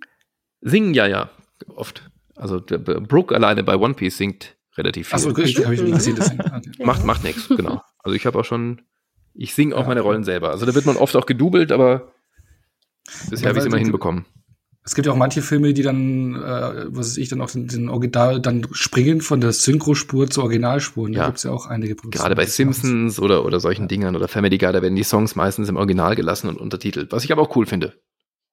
Ja, und bei Disney ist mir aufgefallen, dass es eben öfter mal vorkommt, dass dann gedoubelt wird. Also hier bei Rapunzel neu verföhnt habe ich einen Moment gebraucht damals, aber irgendwann habe ich dann gerafft, so Moment mal, wenn der Flanagan Rider singt, dann ist das aber nicht Moritz bleibt treu. Nee. Und das finde ich dubelt dann der Manuel Straube ganz viel. Das ist so unser Sänger in der Branche. Der hat früher den König der Löwen, also Simba gesungen. So ging das los bei dem. So kam der in die Branche. Und hat zum Beispiel im Aladdin-Film Will Smith, also Jan Odle hat halt Will Smith logischerweise gesprochen, aber der kann überhaupt nicht singen, der trifft keinen einzigen Ton. Und dann hat Manuel ihn gedoubelt beim Gesang. Finde ich dann aber eigentlich auch sinnvoll, also bevor jemand dann rumkrebst. Und ich meine, du hast ja wieder, wir reden von Disney-Songs, also das muss sitzen, ne? Ja. Das ist ja wirklich die ganz hohe Kunst. Ja, und ich meine, das ist halt ein hohes Prestige-Level, ne? Ja. Und es fehlt dann halt auch wieder die Zeit, sage ich jetzt mal, weil hier für Rock of Ages oder so, ein Tom Cruise, der schafft sich die Zeit, dass er einfach eine Gesangsausbildung vorneweg machen kann und dann alles selber singt, aber ihr Synchronsprecher, wenn dann einer eine Feststimme ist, der aber keine Gesangsausbildung hat, dann kann man die nicht mal eben nachholen in der Woche. Ja, es kommt also wirklich darauf an, also die Songs, manche Songs kriege ich hin, aber wenn es jetzt dann natürlich Disney-Niveau haben muss, ich bin kein ausgebildeter Sänger, ich bin ein Sprecher, der noch einigermaßen singen kann, aber wenn es dann wirklich so in die Musical-Nummern geht, da bin ich raus. Also da wirst du dann gedoubelt. Also das schaffen die wenigsten. Das ist einfach nochmal ein ganz anderer Beruf. Ja, natürlich. Ich muss gerade mal meinen Fragensalat hier auseinandersortieren. Ja. Ach ja, genau. Das war, glaube ich, von Kim eine oder von Phil oder von beiden. Gibt's Rollen, die dir so ans Herz gewachsen sind, dass du jetzt wirklich enttäuscht wärst, wenn sie tatsächlich umbesetzt werden würden oder so mal jemand anders spricht? Ja, also umbesetzt, ja. Also ich hoffe, dass mir das nicht blüht. Also gerade bei Rollen, die man ja ganz lange spricht, wird man eigentlich in der Regel nicht umbesetzt, außer es geht einem nicht gut. Also Klopfer auf Holz, dass das bleibt. Aber klar, ich meine, wenn jetzt ab morgen jemand anders Chris Griffin sprechen würde, fände ich schon echt doof. Also das hoffe ich, dass die Serie immer weitergeht. Also klar, gerade so diese Rollen, die du immer wieder sprichst, die liegen einem alle am Herzen. Auch mein Adam Brody, der ja irgendwie so den ganz großen Durchbruch nie geschafft hat, der zwar jedes Jahr immer noch irgendwie bei einer Serie mitmacht oder auch wirklich den einen oder anderen Film macht, auch gar nicht jetzt nur irgendwie Quatsch, aber so die ganz große Nummer ist er nicht geworden, aber den lieb ich wirklich. Also wenn den hat auch schon jemand anders gesprochen mal in Berlin und weil ich da einfach nicht Auflage war von der Redaktion, weil der Film einfach nicht so hoch geratet wurde und das ärgert mich dann auch manchmal, aber so ist es halt. Ist manchmal auch so ein bisschen, ja, vielleicht ein bisschen übertrieben formuliert, aber auch so Losglück, oder? Ich meine, wenn man recht früh in der Karriere Stammsprecher von einem bestimmten Schauspieler dann wird oder Schauspielerin, dann ist es ja auch wenn man früh gecastet wird, dann kann auch die eigene Karriere ja hierzulande auch so ein bisschen davon abhängen, wie, nicht komplett abhängen, aber auch davon gewisse Dynamiken abhängig sein, wie groß dann die Rolle in Hollywood wird, oder? Wenn man so recht früh für Brad Pitt gecastet wird, also sowas, wo der noch jung war, nur als Beispiel, und dann startet er durch und dann bist du Stammsprecher, dann geht auch die eigene Karriere dann entsprechend hoch, ne? Genau, also du musst das Glück haben, eigentlich den Schauspieler in der Produktion zu sprechen, die mal richtig durch die Decke ging. Und dann bist du das eigentlich meistens. Also ich habe ja Chris Pratt gesprochen, als der ganz jung war noch, in 3, 4 Produktionen, aber dann ging halt der erste Film in Berlin, ging durch die Decke und dann hat er einen anderen Sprecher gehabt. Das ist halt einfach so. Aber ja, so ist es. Wobei ich sagen muss, wir kommen, also ich jetzt so mit Ende 30, komme ja jetzt eigentlich erst so in das Alter, wo du dann die Leute abgreifst, die dann für immer bleiben. Also wenn wir mal gucken, wer heute noch in Hollywood die Kinosäle füllt, das sind ja immer noch die Leute, die 10 Jahre älter sind als ich. Das sind immer noch die Will Smiths und die, weiß ich nicht, die Tom Cruises und die Brad Pitts und so, das sind die Caprios, die sind ja alle 10, 15 Jahre älter als ich. Und, oder noch älter. Und von diesen ganz Jungen, wer hat's denn von uns Jungen eigentlich, von den jungen Leuten geschafft? Dann vielleicht ein Ryan Gosling mit dabei, Robert Pattinson jetzt. Aber die sind auch noch mal ein paar Jahre älter. Also das heißt, diese neue Generation, die kommt jetzt eigentlich erst. Und wie ein Tom Holland vielleicht zum Beispiel. Ja, genau, zum Beispiel. Und da musst du natürlich dann schon, auch da gehört auch Glück dazu, wie du gerade richtig sagst. Also vielleicht mal ein Halbrand-Kerl aus Ringe der Macht, der hat ja vorher nicht wirklich irgendwie großartig was gemacht. Mhm. Die Wahrscheinlichkeit ist relativ groß, dass wenn der außer Ringe der Macht nochmal was machen sollte, dass ich halt dann die Stimme weiterhin bleibe. Also das ist dann auch viel Glück dabei. Genau, also wie mit Chris Pratt, was du meintest, der geht jetzt auch voll durch die Decke. Ne? Ja, voll. Also, ist auch Super Mario. Ja. Mm. Yeah. Hast du schon mal jemanden, oder bist du schon mal jemanden begegnet, den du gesprochen hast? Nee? Ja, Adam Brody tatsächlich mal, aber ich habe nicht mit ihm gesprochen. Aber der war auf einer Premiere, habe ich mal gesehen, aber da sind wir nicht rangekommen und das war's schon. Also nein, die Antwort ist nein. Fällt mir gerade auf. Schade eigentlich. Ja, schade eigentlich. Gerade nochmal so ins Discord, was wir da auch an Fragen haben, da haben wir auch so einen kleinen Pool gesammelt und Leute auf dem Discord mal gefragt. Auch mal so eine Frage, die ich ganz interessant finde, von dem Domaxe gestellt.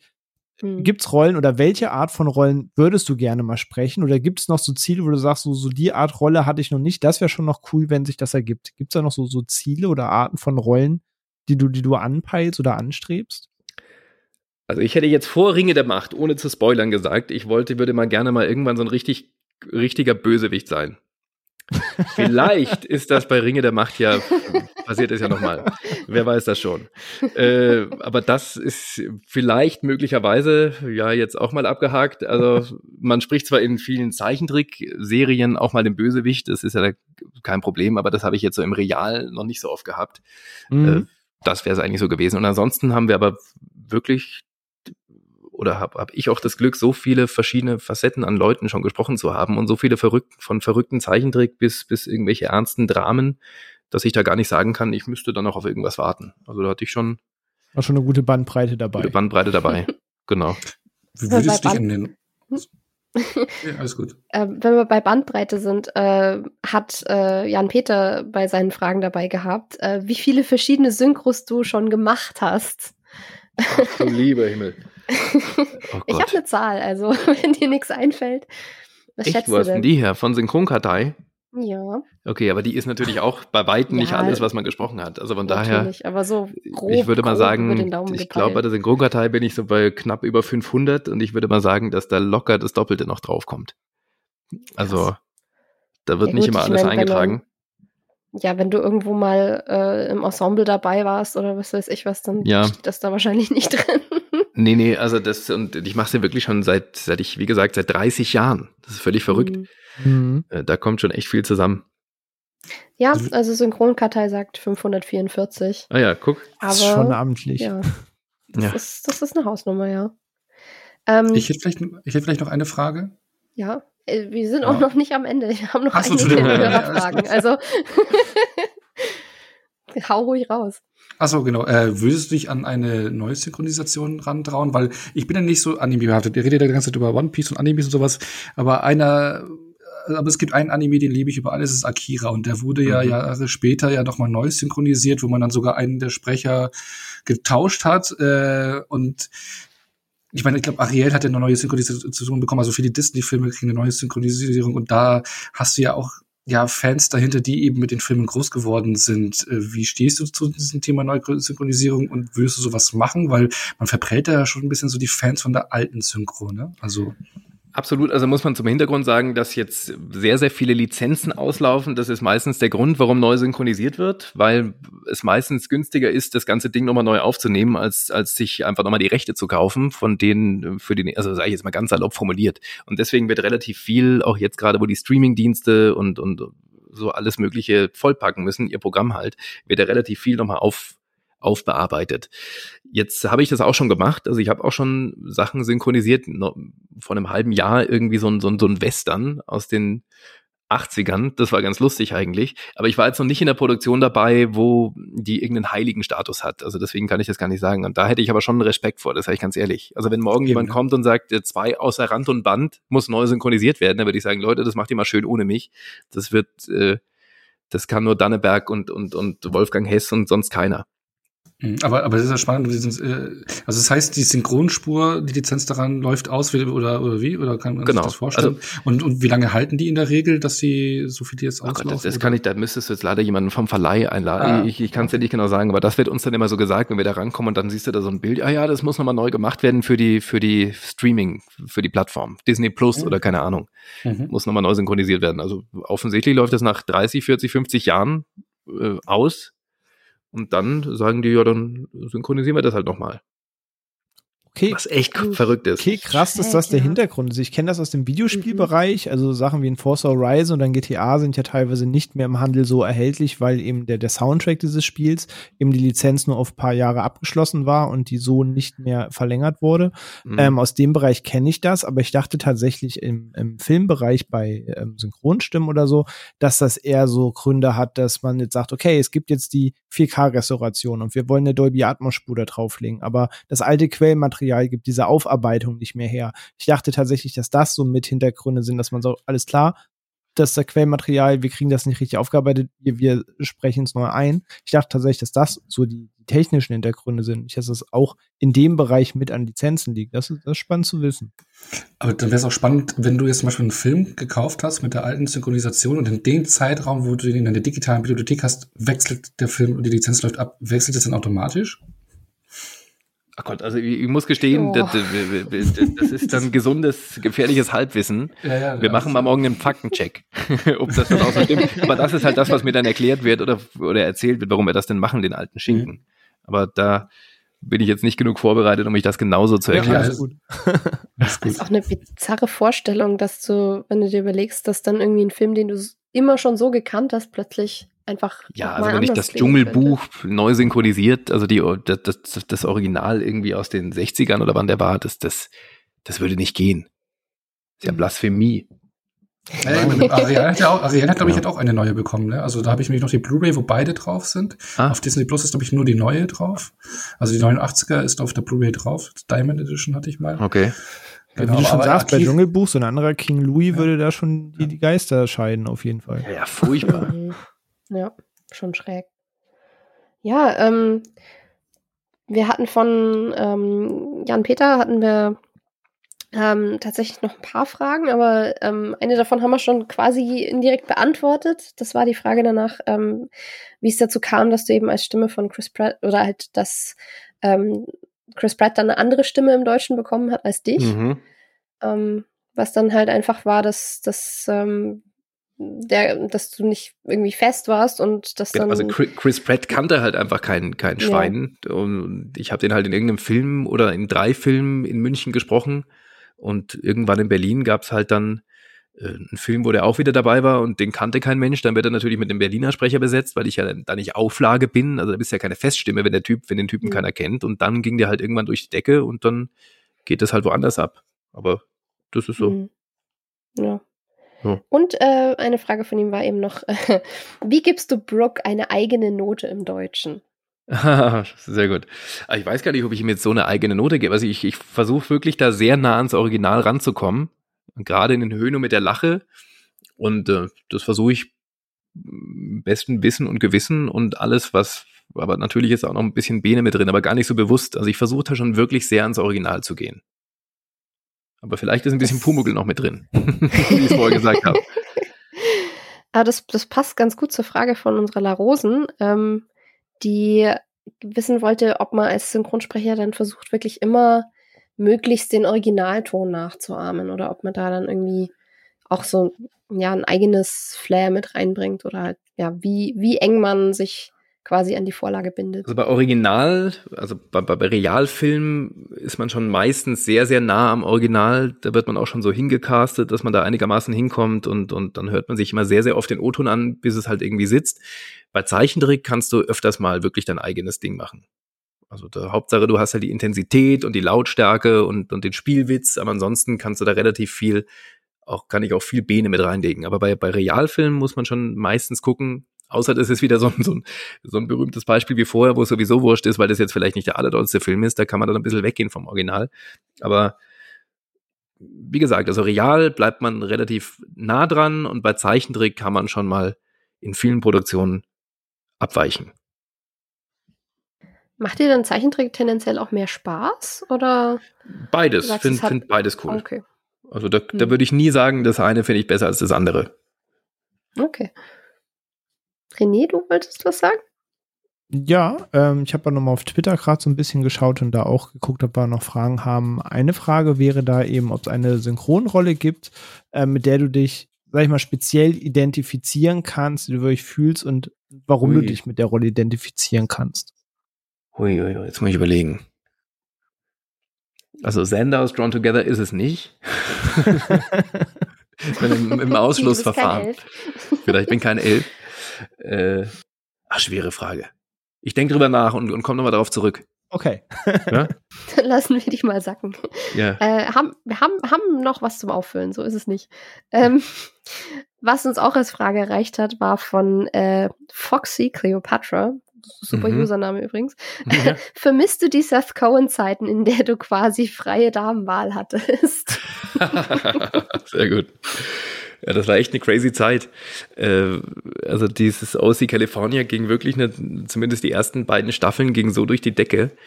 Und da war das wirklich, wenn man kokettieren wollte, dann hatte man die Chance. Also wenn du gesagt hast, es gab ja Mädels in München, die liefen und da hast du ein paar gesehen, auch im Club mit den T-Shirts rum, Mrs. Seth Cohen.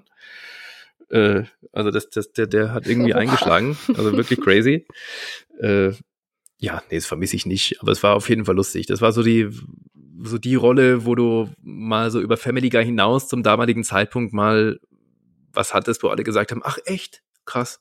Aber jetzt mittlerweile fragt da kein Mensch mehr nach. Also vielleicht Leute in meinem Alter, die damit damals aufgewachsen sind oder das gesehen haben, die sagen, aber heute OC California, so ein junger Kerl, junges Mädel, haben da keine Ahnung mehr von. Aber das war cool. Ich habe zu dem Zeitpunkt damals bei Energy die Morning Show bekommen und es war echt lustig, dass sich eigentlich die Leute, die sich bei uns beim Radio gemeldet haben, eigentlich mehr sich für den Seth Cohen interessiert haben, als für das, was ich da jeden Morgen verzapft habe. Also das war echt, da hat mal so den Zeitgeist getroffen, die Serie. Zumindest mal so für ein Jahr. Bis Mischa Barton gestorben ist und dann hat es keinen mehr interessiert. Oh Mann. Ja, siehst du, weil ich musste tatsächlich nochmal nachschlagen, so, okay, Seth Cohen, wer war das jetzt nochmal? Ja, klar. Weil ich bin halt einfach zu jung für OC California. Na klar. Aber wenn du mal Bock hast, irgendwie auf 2-3 Staffeln coole Mucke mit irgendwie bunten Bildern und fetten Häusern und einer ganz netten Story außenrum, dann kann ich das nur empfehlen für verregnete Sonntage. Ja, hey, ich meine, nur weil es vor meiner Zeit war, heißt es ja nicht, dass es mich nicht kriegen kann. Ich bin umgekehrt dann mit Sachen wie Magnum und so aufgewachsen und ja, geil. Eltern. Oder die zwei eben. Bis heute. Ja. Ja, oder die zwei eben. Übrigens auch wieder so ein Ding, kann ich auch nur auf Deutsch gucken. Tom Selleck klingt so schräg für mich im Original. Also das muss für mich Norbert Langer sein. Geht gar nicht anders. Alles andere ist keine Option. Geht nicht, ja genau. Was haben wir denn noch? Fällt mir noch gerade ein. Das war deswegen auch so cool für mich, weil ich zum ersten Mal in Berlin gesprochen habe. Ich bin ja so ein Münchner Kindl und habe halt die Branche hier ist ja auch riesig, also man muss ja auch hier gar nicht die Stadt verlassen. aber da war ich dann zum ersten Mal, wurde ich dann nach Berlin einmal im Monat eingeflogen, um das zu sprechen. Und das war für mich natürlich die große, weite Welt. Ich fand das total cool. Plötzlich, man kennt ja, wenn man als Kind schon hier reingekommen ist, du kennst ja wirklich jeden Regisseur, jede Sprecherin, jede Aufnahmeleitung, jedes Studio. Ist ja wirklich wie eine große Familie. Und auf einmal kommst du da in Berlin an und kennst überhaupt keinen und musst dich dann neu beweisen. Das war schon mit Björn Schaller in der Regie, der die ganzen Marvel-Dinger macht in der Regie. Also das war schon eine Nummer damals. Fand ich cool. Mhm. Das ist auch ein krasser Tapetenwechsel von München zu Berlin. Ja, sehr, sehr, also zumindest in der Branche. Und ja, tatsächlich. Haben sie so gesagt, was, wie heißt der Bene? Bene, der Bene, das sind Beine. Das ist doch kein Name. Ja. Das ist wahrscheinlich auch ein mittelschwerer Kulturschock, wenn man von dem bayerischen Singsang dann die Berliner Schnauze zum ersten Mal reinkommst. Wenn du dann zum ersten Mal reinkommst, irgendwo in Langwitz in dem großen Studio und sagst, Servus, ach, das ist ein netter Servus, wo kommst du nur, Alter? Naja. Ja, man fühlt es als Süddeutscher. Ja.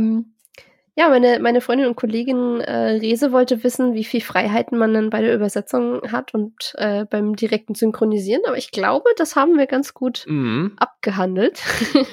Also Rese, du musst nur gut zuhören. Zusammenfassen kommt auf die Produktion an. Mal so, mal so. Genau. It depends. It depends. Das ist immer so eine ganz tolle Antwort. Das passt halt leider so oft. Es ist halt meistens so. Es ist halt, was soll man machen? Dann wurden wir gefragt von Itachis Waifi, ob du nächstes Jahr dann wieder beim Cosplay vorbeischaust. Ach so, also man sieht die Conventions, da bist du durchaus beliebt und die Leute sehen dich gerne. Das freut mich. Ich bin noch nicht eingeladen worden. Also vielleicht bringt mir diese Folge mich ein Stück näher, den nächsten Jahr. Also höre, ihr müsst Terror beim Veranstalter machen. Aber die Proud Nerd in Trier, da bin ich dann nächstes Jahr. Also, schon zugesagt. Mit Daniel Schlauch und Sandra Schwittau und Sabine Bohlmann. Sabine Bohlmann, die ja Lisa Simpson spricht oder Sailor Moon. Und Sandra Schwittau eben Bart Simpson und Daniel Schlauch, der Ruffy spricht. Und Zac Efron. Das ist auch eine geile Kombo. Stimmt. Ja, das sind diese Sprecherpaarungen, so Barney Stinson und Legolas. Und übrigens immer ein Lacher. Steve Urkel und SpongeBob. Ja, genau. Aber das ist immer ein Lacher, wenn wir dann diese Panel-Diskussion haben und dann wird halt jeder Sprecher vorgestellt, was man so macht. Und der Daniel, der will schon gar nicht immer raufgucken, weil es immer heißt, und hier ist unser König der Piraten, Ruffy und Zac Efron. Und das lacht immer der ganze Saal. Das ist ein Running-Gag schon. Ein wilder Spagat. Das ist echt ein wilder Spagat. Ich hatte damals für eine sehr, sehr kleine Website, habe ich mal einen Artikel gemacht, wirklich nur eben so, diese Rollen werden vom selben Sprecher gesprochen. Ah, cool. Und da war die Recherche auch echt schräg. Und ich habe witzigerweise eben viel Überschneidung One Piece und How I Met Your Mother. Ja. Mit Hubertus von Leichenfeld als Martian und als Sanji und was weiß ich. Mhm. Und was ich damals super lustig fand, ist, dass Simon Jäger, also der Sprecher von unter anderem dem Joker in The Dark Knight, hat aber halt auch für so eine Kinderproduktion mal Grisou, den kleinen Drachen, gesprochen. Und das sind halt auch, wenn du das als Bild nebeneinander stellst, ist das halt auch total bizarr. Ich werde Feuerwehrmann. Kennt ihr das noch? Das habe ich geliebt als Kind. Ja. Das ist halt super süß, aber es ist halt auch wirklich Unterschied wie Tag und Nacht zum Joker. Genau, und jetzt müsstest du uns mal sagen, ob du dir was überlegt hast von Charakteren. Also natürlich nicht. Natürlich nicht. Ich habe gar nicht. Oh Gott. Ich kann die Frage, glaube ich, einfach nicht beantworten. Es tut mir leid. Ich möchte niemanden enttäuschen, aber mir fällt aber nichts ein. Ich könnte mir jetzt irgendwas aus den Fingern saugen, was man so als Radiomoderator auch wahrscheinlich könnte, aber das ist ja dann auch doof. Nee, ist verziehen. Dann lieber danke. Ja, danke. Genau. Also wenn jetzt noch einmal an René und Onno, habt ihr noch Fragen, die ihr loswerden wollt? Der Klassiker. In dem Moment, wo wir aufhören, fallen mir bestimmt noch 5 ein. Na klar. Aber jetzt ad hoc tatsächlich gerade nicht, sind, glaube ich, so die Sachen, die so am meisten wirklich brannten, wo man sich immer gefragt hat, wie ist das eigentlich, wie ist die Gefühlslage dabei? Das ist, glaube ich, soweit alles geklärt. Schön. Ich hätte noch eine spannende vom Rob Gordon oder Superbad bei Twitter, hat er noch gefragt. Die ist hier meine Überleitung zum nächsten Mal. Ach so. Okay, alles gut. Sie ist noch reserviert, die Frage. Genau. Dann leite ich über zu deiner Überleitung. Bin ich aber sehr gespannt auf die Überleitung. Genau, denn wir wollen natürlich auch, das ist eine Quo Vadis-Folge, also eine Wohin geht's? Und deswegen wollen wir auch ein bisschen so über Trends und mögliche Zukunft und so in der Branche sprechen. Und dazu hat Rob Gordon eben eine sehr passende Frage noch gestellt. Und zwar, durch die Contentflut der Streamingdienste sind die Synchros teilweise furchtbar schlecht geworden, sagt er. Und fragt, ob es dran liegt, dass es einfach zu wenig Fachkräfte gibt oder immer weniger Zeit zur Verfügung steht oder dass auch immer weniger Sprecher oder Sprecherinnen womöglich eine klassische Schauspielausbildung oder halt eine gute Ausbildung haben. Sehr gut beobachtet. Also der Fachkräftemangel trifft auch uns. Das muss man sagen. Also das ist Fluch und Segen. Auf der einen Seite boomt natürlich unsere Branche, weil durch eben die ganzen Streaming-Dienste und die ganzen Dinge, die man nochmal aus Schubladen rausholt, haben wir vorher drüber gesprochen, plus die ganzen Sachen, die ins Kino kommen und Werbung. Und also es boomt wirklich. Also das ist total geil. Wir haben alle total viel zu tun. Gab es auch mal andere Zeiten. Das läuft. Aber natürlich muss das alles übersetzt werden, muss bearbeitet werden, muss aufgenommen werden, muss gesprochen werden. Und da passiert es halt leider schon, dass hier und da mal die Qualität leidet. Das ist so.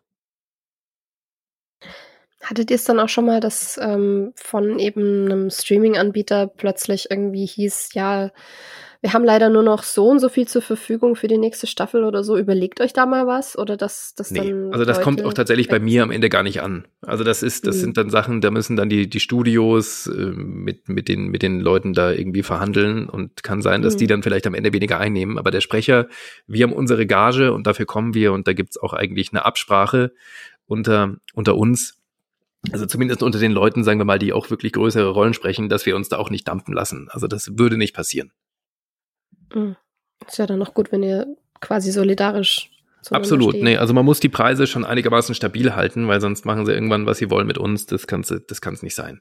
Und wenn du überlegst, was die am Ende mit diesen Produkten überhaupt verdienen, also es gibt diese Low-Budget-Produktion, kein Thema, aber wenn du überlegst, was die bei Ringe der Macht eigentlich einnehmen und was wir am Ende dafür bekommen, also ich will das jetzt nicht jammern, aber das ist schon, ehrlich gesagt, ein Witz eigentlich.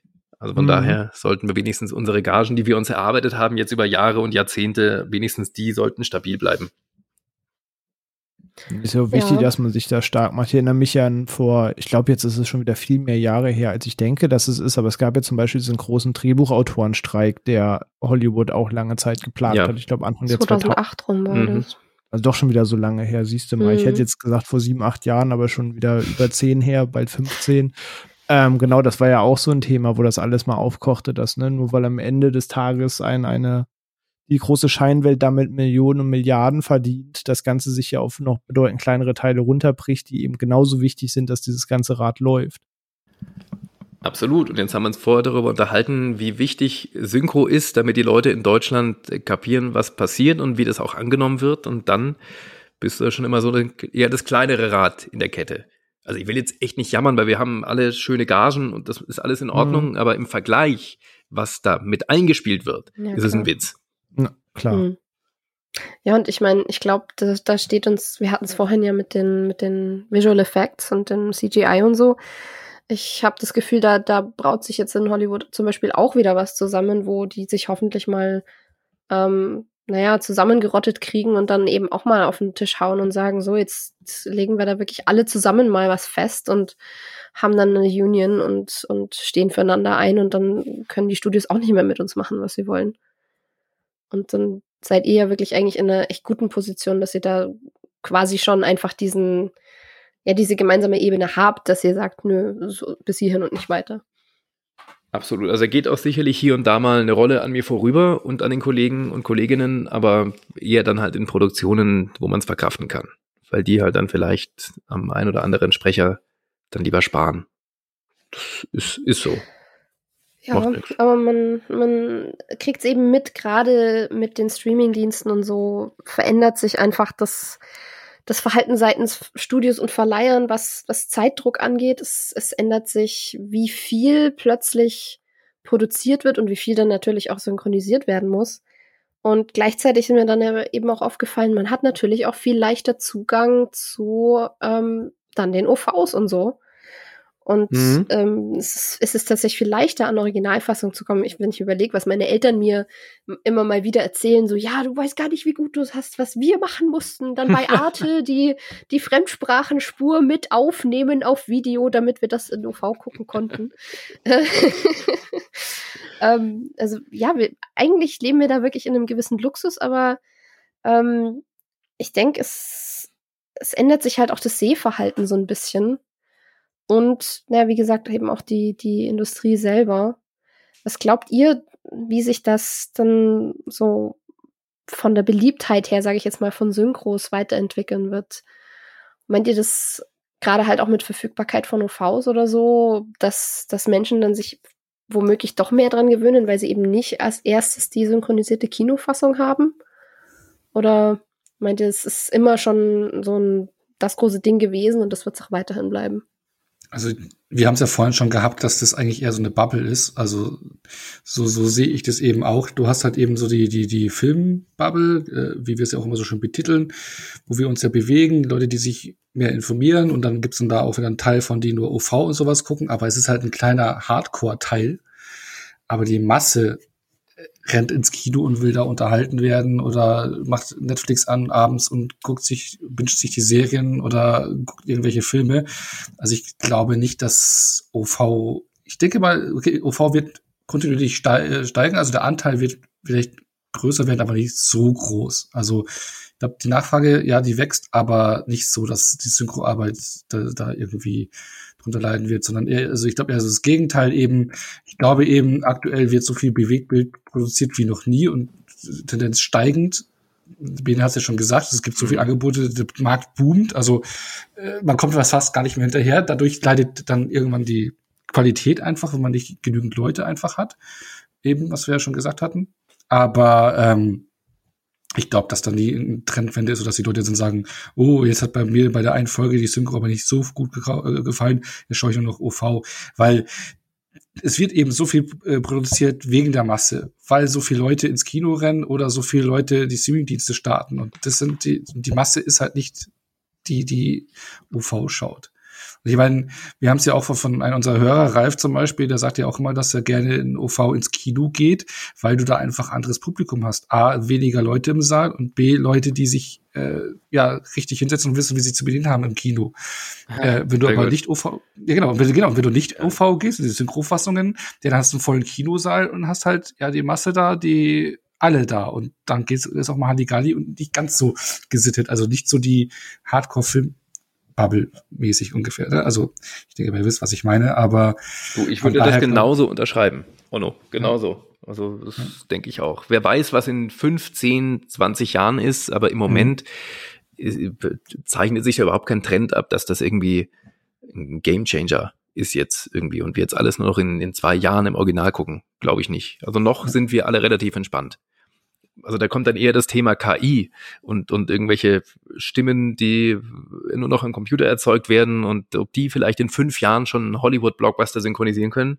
Das sind so eher so die Befürchtungen, die Branche gerade hat. Also gar nicht mal, ob die Leute das jetzt nicht mehr vielleicht auf Deutsch sehen wollen, sondern eben, dass das irgendwann ein Computer für dich spricht, was natürlich viel günstiger wäre und viel schneller zu machen. Aber da gibt's auch schon wirklich ganz, ganz beeindruckende Sachen, und wo man sich denkt, Alter, wie krass ist das denn? Da musst du aber genau hinhören, um zu merken, dass das kein echter Mensch ist. Aber ich glaube, das ist so eine heilige Kuh, die wird noch nicht. Das ist kein Thema. Da hätte ich jetzt überhaupt nicht dran gedacht, ehrlich gesagt. Aber ich meine, vor 5 Jahren hätte ich auch nicht gedacht, dass das in den Kunstforen ein Riesenthema sein wird, dass über AI jetzt plötzlich Bilder gemalt werden. Also ja.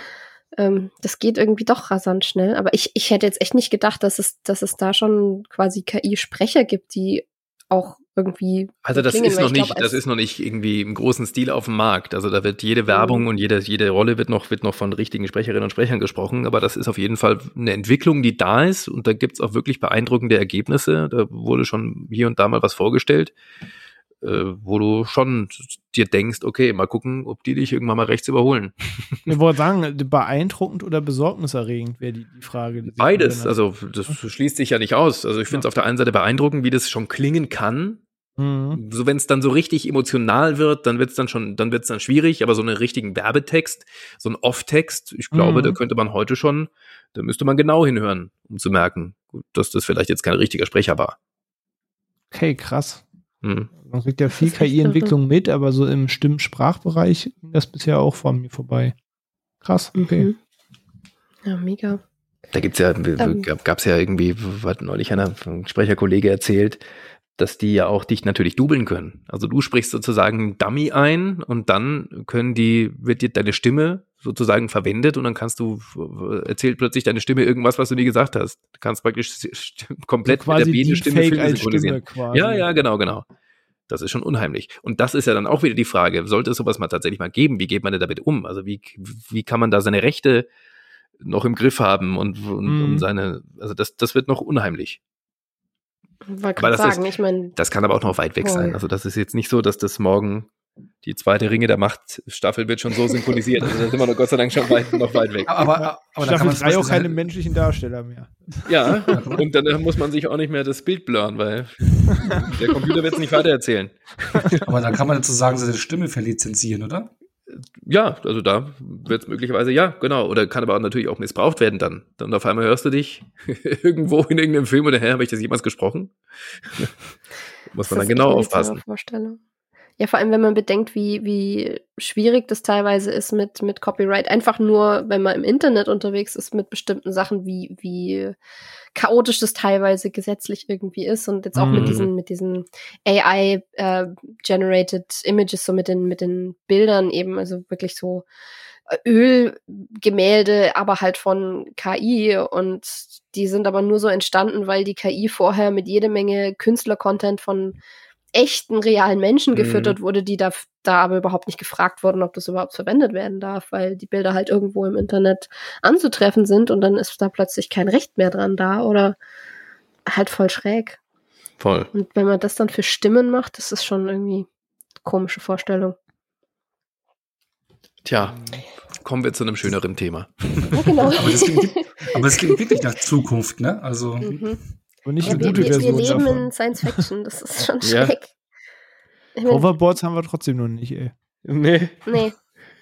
Ich bin sowieso, wenn ich mir zurück in die Zukunft Sachen angucke, bin ich regelmäßig schwer enttäuscht, was wir inzwischen haben an Hightech und was ich eigentlich gerne hätte. Was wir eben noch nicht haben. Ja, absolut. Genau. Auch übrigens so ein Film meiner Jugend, oder alle Filme, die ich total geil fand. Ja. Also die Zurück-Future-Dinger im Traum. Ich bin nur enttäuscht, dass es noch keinen Jaws, was war das, 44 gibt? Nee, was war das? Ja, hier den Jaws 3D-Ding. Ja, genau. Genau, oder auf den Platz passt. Aber wie viel Teil war das? Oh Gott, ich weiß es nicht mehr. Teil 20, 40. Oh Gott, das weiß ich nicht mehr. Und ich weiß nicht, wer der Sprecher ist, aber der Sprecher... Nee, mit? Auch immer noch nicht mit hier... Küchenabfällen betreiben. Das geht auch immer noch nicht. Stimmt. Aber jetzt fällt mir der Sprecher nicht ein, aber den Dog gesprochen hat, die fand ich auch mal so geil, die Stimme. Mega geile Stimme. Die hat er dann auch gewechselt nach dem, ich glaube, ersten oder zweiten Echt? Film. Ne? Das habe ich gar nicht auf dem Schirm. Wirklich? Der Sprecher von Doc Brown hat gewechselt, soweit ich das im Kopf habe. Da habe ich mich damals... gewundert. Da werde ich nebenbei bei der Synchronkartei mir das gleich mal angucken. Genau, guck das mal, weil ich weiß noch, dass mir das aufgefallen ist. Das war so ein Moment wie damals von Flucht der Karibik 3 auf Flucht der Karibik 4, wo dann David Nathan eben auch wirklich mal plötzlich wieder Johnny Depp gesprochen hat und Jack Sparrow war vorher aber immer Markus Off gewesen und stand ich auch dran und habe mir gedacht, was ist jetzt los? Irgendwas ist verkehrt. Ja, da haben wir das Beispiel, dass Markus Off mehr Geld wollte und da hat Disney gesagt, nö. Und weil Disney sonst arm geworden wäre. Genau. Das arme große Studio. Und der wollte bestimmt nicht. Naja, ist ja wurscht. Ich gucke gerade. So wie Disney und ihre Kinobestimmungen mit dem Geld und so. Tja. Ja, in dem Fall der Mäusekonzern schwierig heutzutage. Lutz McKenzie heißt der. Der Sprecher Lutz McKenzie von Christopher Lloyd. Und war der über alle? Aber ich habe jetzt irgendwas gefunden, wo steht nur Teil 2 und 3, dass es synchronisiert hat. Mhm. Ja. Genau, beim ersten Teil spricht ihn niemand anders. Geil, das hatte ich echt nicht auf dem Schirm. Aber, muss ich gleich mal aber die sind so nah, oder? Ich habe die Filme so oft gesehen, das ist mir nie aufgefallen. Eigentlich auch nicht. Also ich bin ja recht allergisch drauf, ja. Aber okay. Wild. Ah, da spricht dann auch wieder im zweiten? Okay. Ah, cool. Da hast du was aufgemacht. Aber ich werde heute Nacht nicht schlafen können. Alle am Grübeln. Jetzt reden wir gar nicht mehr über die Zukunft von Synchro, sondern einfach nur über Zurück in die Zukunft. Und du hättest jetzt die Mega-Leitung Überleitung machen können. Du hättest dann können Zurück in die Zukunft. Das ist Überleitung. Ja. Stimmt. Oh, verdammt. Ja. Schneiden wir rein. Genau. Also, wir gehen jetzt zurück in die Zukunft der Synchro. 1,21 Gigawatt. Genau. Ja, weil mich würde noch interessieren, Bene, du hast ja gesagt, du bist jetzt 30 Jahre dabei. Wenn du jetzt vergleichst, als du angefangen hast und wie es jetzt ist von der Arbeit, was sind so die großen Unterschiede, was früher üblich war und was jetzt einfach nicht mehr geht oder irgendwas, was du vermisst oder wo du sagst, das entwickelt sich halt. Also das hatte ich ja vorher schon angesprochen. Der größte Unterschied ist eben, dass man nicht mehr mit dem Kollegen im Studio steht. Das ist Fluch und Segen. Das ist teilweise schön, weil es schneller geht und weil du im Flow bist und weil du einfach auch andere Dinge mehr machen kannst, weil du dann eben nicht für eine Folge Family Guy einen halben Tag da sitzt und gar nicht sprichst, weil da halt der Kollege dran ist, sondern weil du halt deine Sachen abfrühstücken kannst und dann gehst du zur nächsten Produktion. Aber dass du halt natürlich, wie ich vorher gesagt habe, deinen Kollegen nicht mal auf die Finger gucken kannst, wie die das so machen, das ist schon schade. Aber das ist halt so.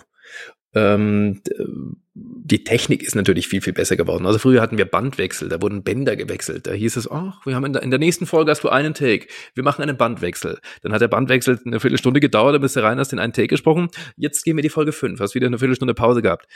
Das ist natürlich mittlerweile ganz anders. Zack, zack, zack. Einmal auf den Knopf gedrückt und dann ist die neue Folge reingeladen. Man sieht sich natürlich nicht mehr so oft, also das ist ja auch wieder das angeknüpft an das Thema, dass man eben nicht mehr zusammen im Studio steht, also ich sehe meine ganzen Kollegen nur noch, wenn ich zufällig vor mir der Paddy Road spricht und hinter mir die Gabi Petermann und dann quatscht man mal kurz miteinander, ansonsten hast du keine Berührungspunkte eigentlich mehr, weil jeder so seinen Slot hat und manchmal ist man schneller, dann ist man weg, bevor der andere Sprecher da ist, das ist ein bisschen schade.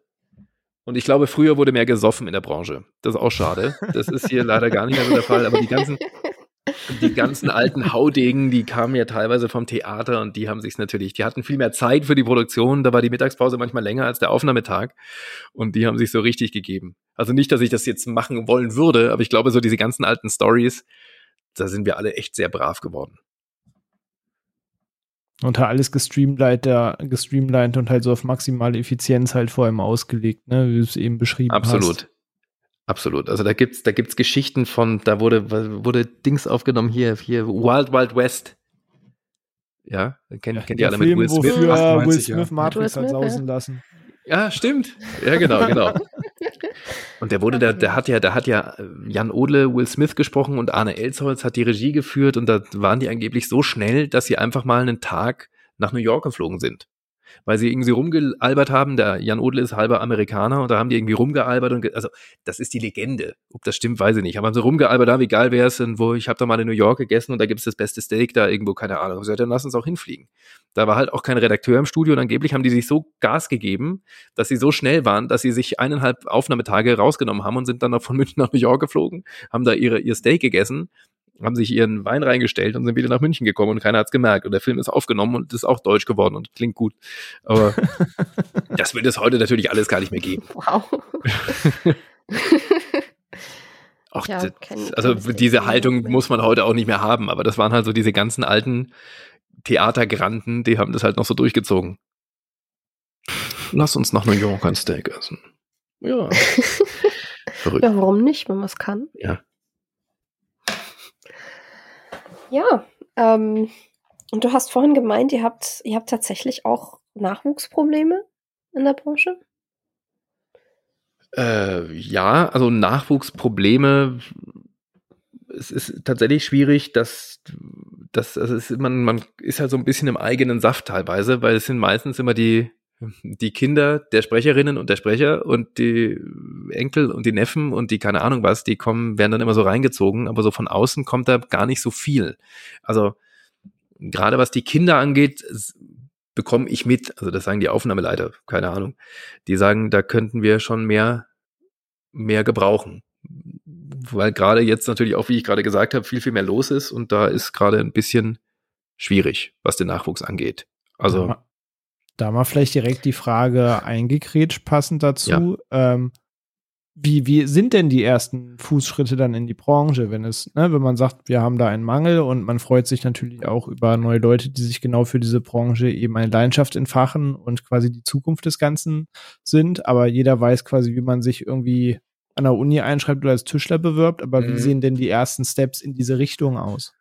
Würde ich unterscheiden zwischen Kind, also da muss man einfach dialektfrei sein und sich trauen, hatte ich vorher auch schon gesagt. Also man muss einfach Spaß daran haben und Bock haben, das zu tun. Und dann hat man relativ gute Chancen, dass man da weit kommen kann. Und dann ist es so ein bisschen Learning by Doing für ein Kind. Hauptsache man hat Spaß dabei. Und im Erwachsenenalter ist es tatsächlich schwieriger. Da gibt es natürlich auch schon ganz, ganz viele, die etabliert sind und die Geschwindigkeit, die auch verlangt wird, abreißen können und das halt auch hinbekommen. Wenn man da im Erwachsenenalter einsteigen möchte, was möglich ist, aber es ist nicht ganz so einfach, dann wird auf jeden Fall von allermeisten Firmen und von den Aufnahmeleiterinnen und Aufnahmeleitern eine Schauspielausbildung verlangt, eine Theaterausbildung, mindestens eine Sprecherziehung, damit man dass der Hörer überhaupt abgenommen wird. Sonst wird's echt schwierig. Und selbst wenn man das Supertalent aller Zeiten ist, dann kriegt man den Job wahrscheinlich halt trotzdem nicht, weil man die das nicht vorweisen muss kann. Da sein, ja. Genau. Aber es ist alles möglich. Aber als Kind hat man die besten Chancen. Also, aber es ist schwer, wenn man schon erwachsen ist, ne? Ein bisschen. Ja, ich glaube, als Frau kann man das vielleicht noch irgendwie sich zurechtpiepsen. Ja. Aber als Mann wird es dann ein bisschen schwierig. Ich meine, gibt ja wirklich, wie wir es vorhin hatten, so mit Lisa Simpson und Bart Simpson und so, die seit Jahren von erwachsenen Frauen gesprochen werden, aber ich glaube, umgekehrt mit Männern kommt es nicht so häufig vor.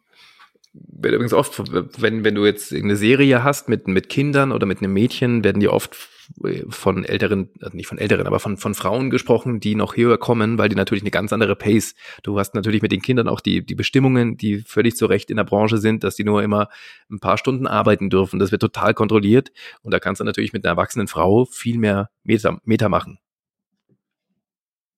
Ja, deswegen klar. Werden die manchmal besetzt. Macht dann ja auch Sinn. Ja. Gerade wenn es halt irgendwie eine fordernde Rolle ist oder so. Mhm. Ja. Jo. Jungs, wie schaut's aus? Habt ihr noch Fragen? Nee. Oder ich glaube, sind alle Klarheiten beseitigt? Ja. Alle Klarheiten beseitigt, jawohl. Ja, ich glaube schon. War spannend. Vielen Dank. Also ich habe mich sehr wohl gefühlt bei euch. Sollte das jetzt das Ende, die Überleitung zum Ende sein, Sophia? Ja, tatsächlich. Ja? Hab's gespürt, dann muss ich echt sagen, vielen lieben Dank. Also es war ganz toll. Ja, danke dir, dass du dir die Zeit dafür genommen hast. Die Zeit ist ja auch echt verflogen, Mensch. Das ist ja Wahnsinn. Ich gucke gerade, wie lange wir schon hier quatschen. Das ist ja, willkommen bei Ruhe im Saal. Wir können alles außer kurz. Wir haben immer so mittlerweile einen kleinen Insider, dass wir mal auf die Thementafel gucken und sagen, ja, die nächste Episode sollte eigentlich ein bisschen kürzer werden, aber genau, nächste Episode schaffen wir unter 2 Stunden. Genau. Und dann sitzen wir bei 3 und so knapp vorbei, ganz knapp vorbei. Ja. Die nächste dann. Super, ich werde jetzt sofort noch Back to the Future streamen. Ganz, ganz sicher. Das wird heute noch kontrolliert. Sehr schön. Wunderbar. Gut, dass wir dir dann einen Floh ins Ohr gesetzt haben. Ja, sehr gut. Alles klar. Dann danke euch in die Runde und danke, dass ihr meine Geschichtsstunde gelauscht habt. Danke fürs dich Löcher in den Bauch fragen lassen an Bene. Und ja, ihr hört uns dann wieder als ganz unprofessionelle Sprecher das nächste Mal. Wenn wir, Jungs, worüber sprechen wir? Helft mir mal kurz. Es geht nächste Woche nach Mittelerde. Nee, gar nicht. Es geht... Was? Verdammt. Nein. Verdammt. Habt ihr nie gehört? Es geht nächste Woche nach Wakanda. Nach Wakanda. Ja, genau, stimmt. Cool. Und dann sprechen wir über Black Panther 2. Jawohl. Und bis dahin, bleibt alle gesund und hört brav rein und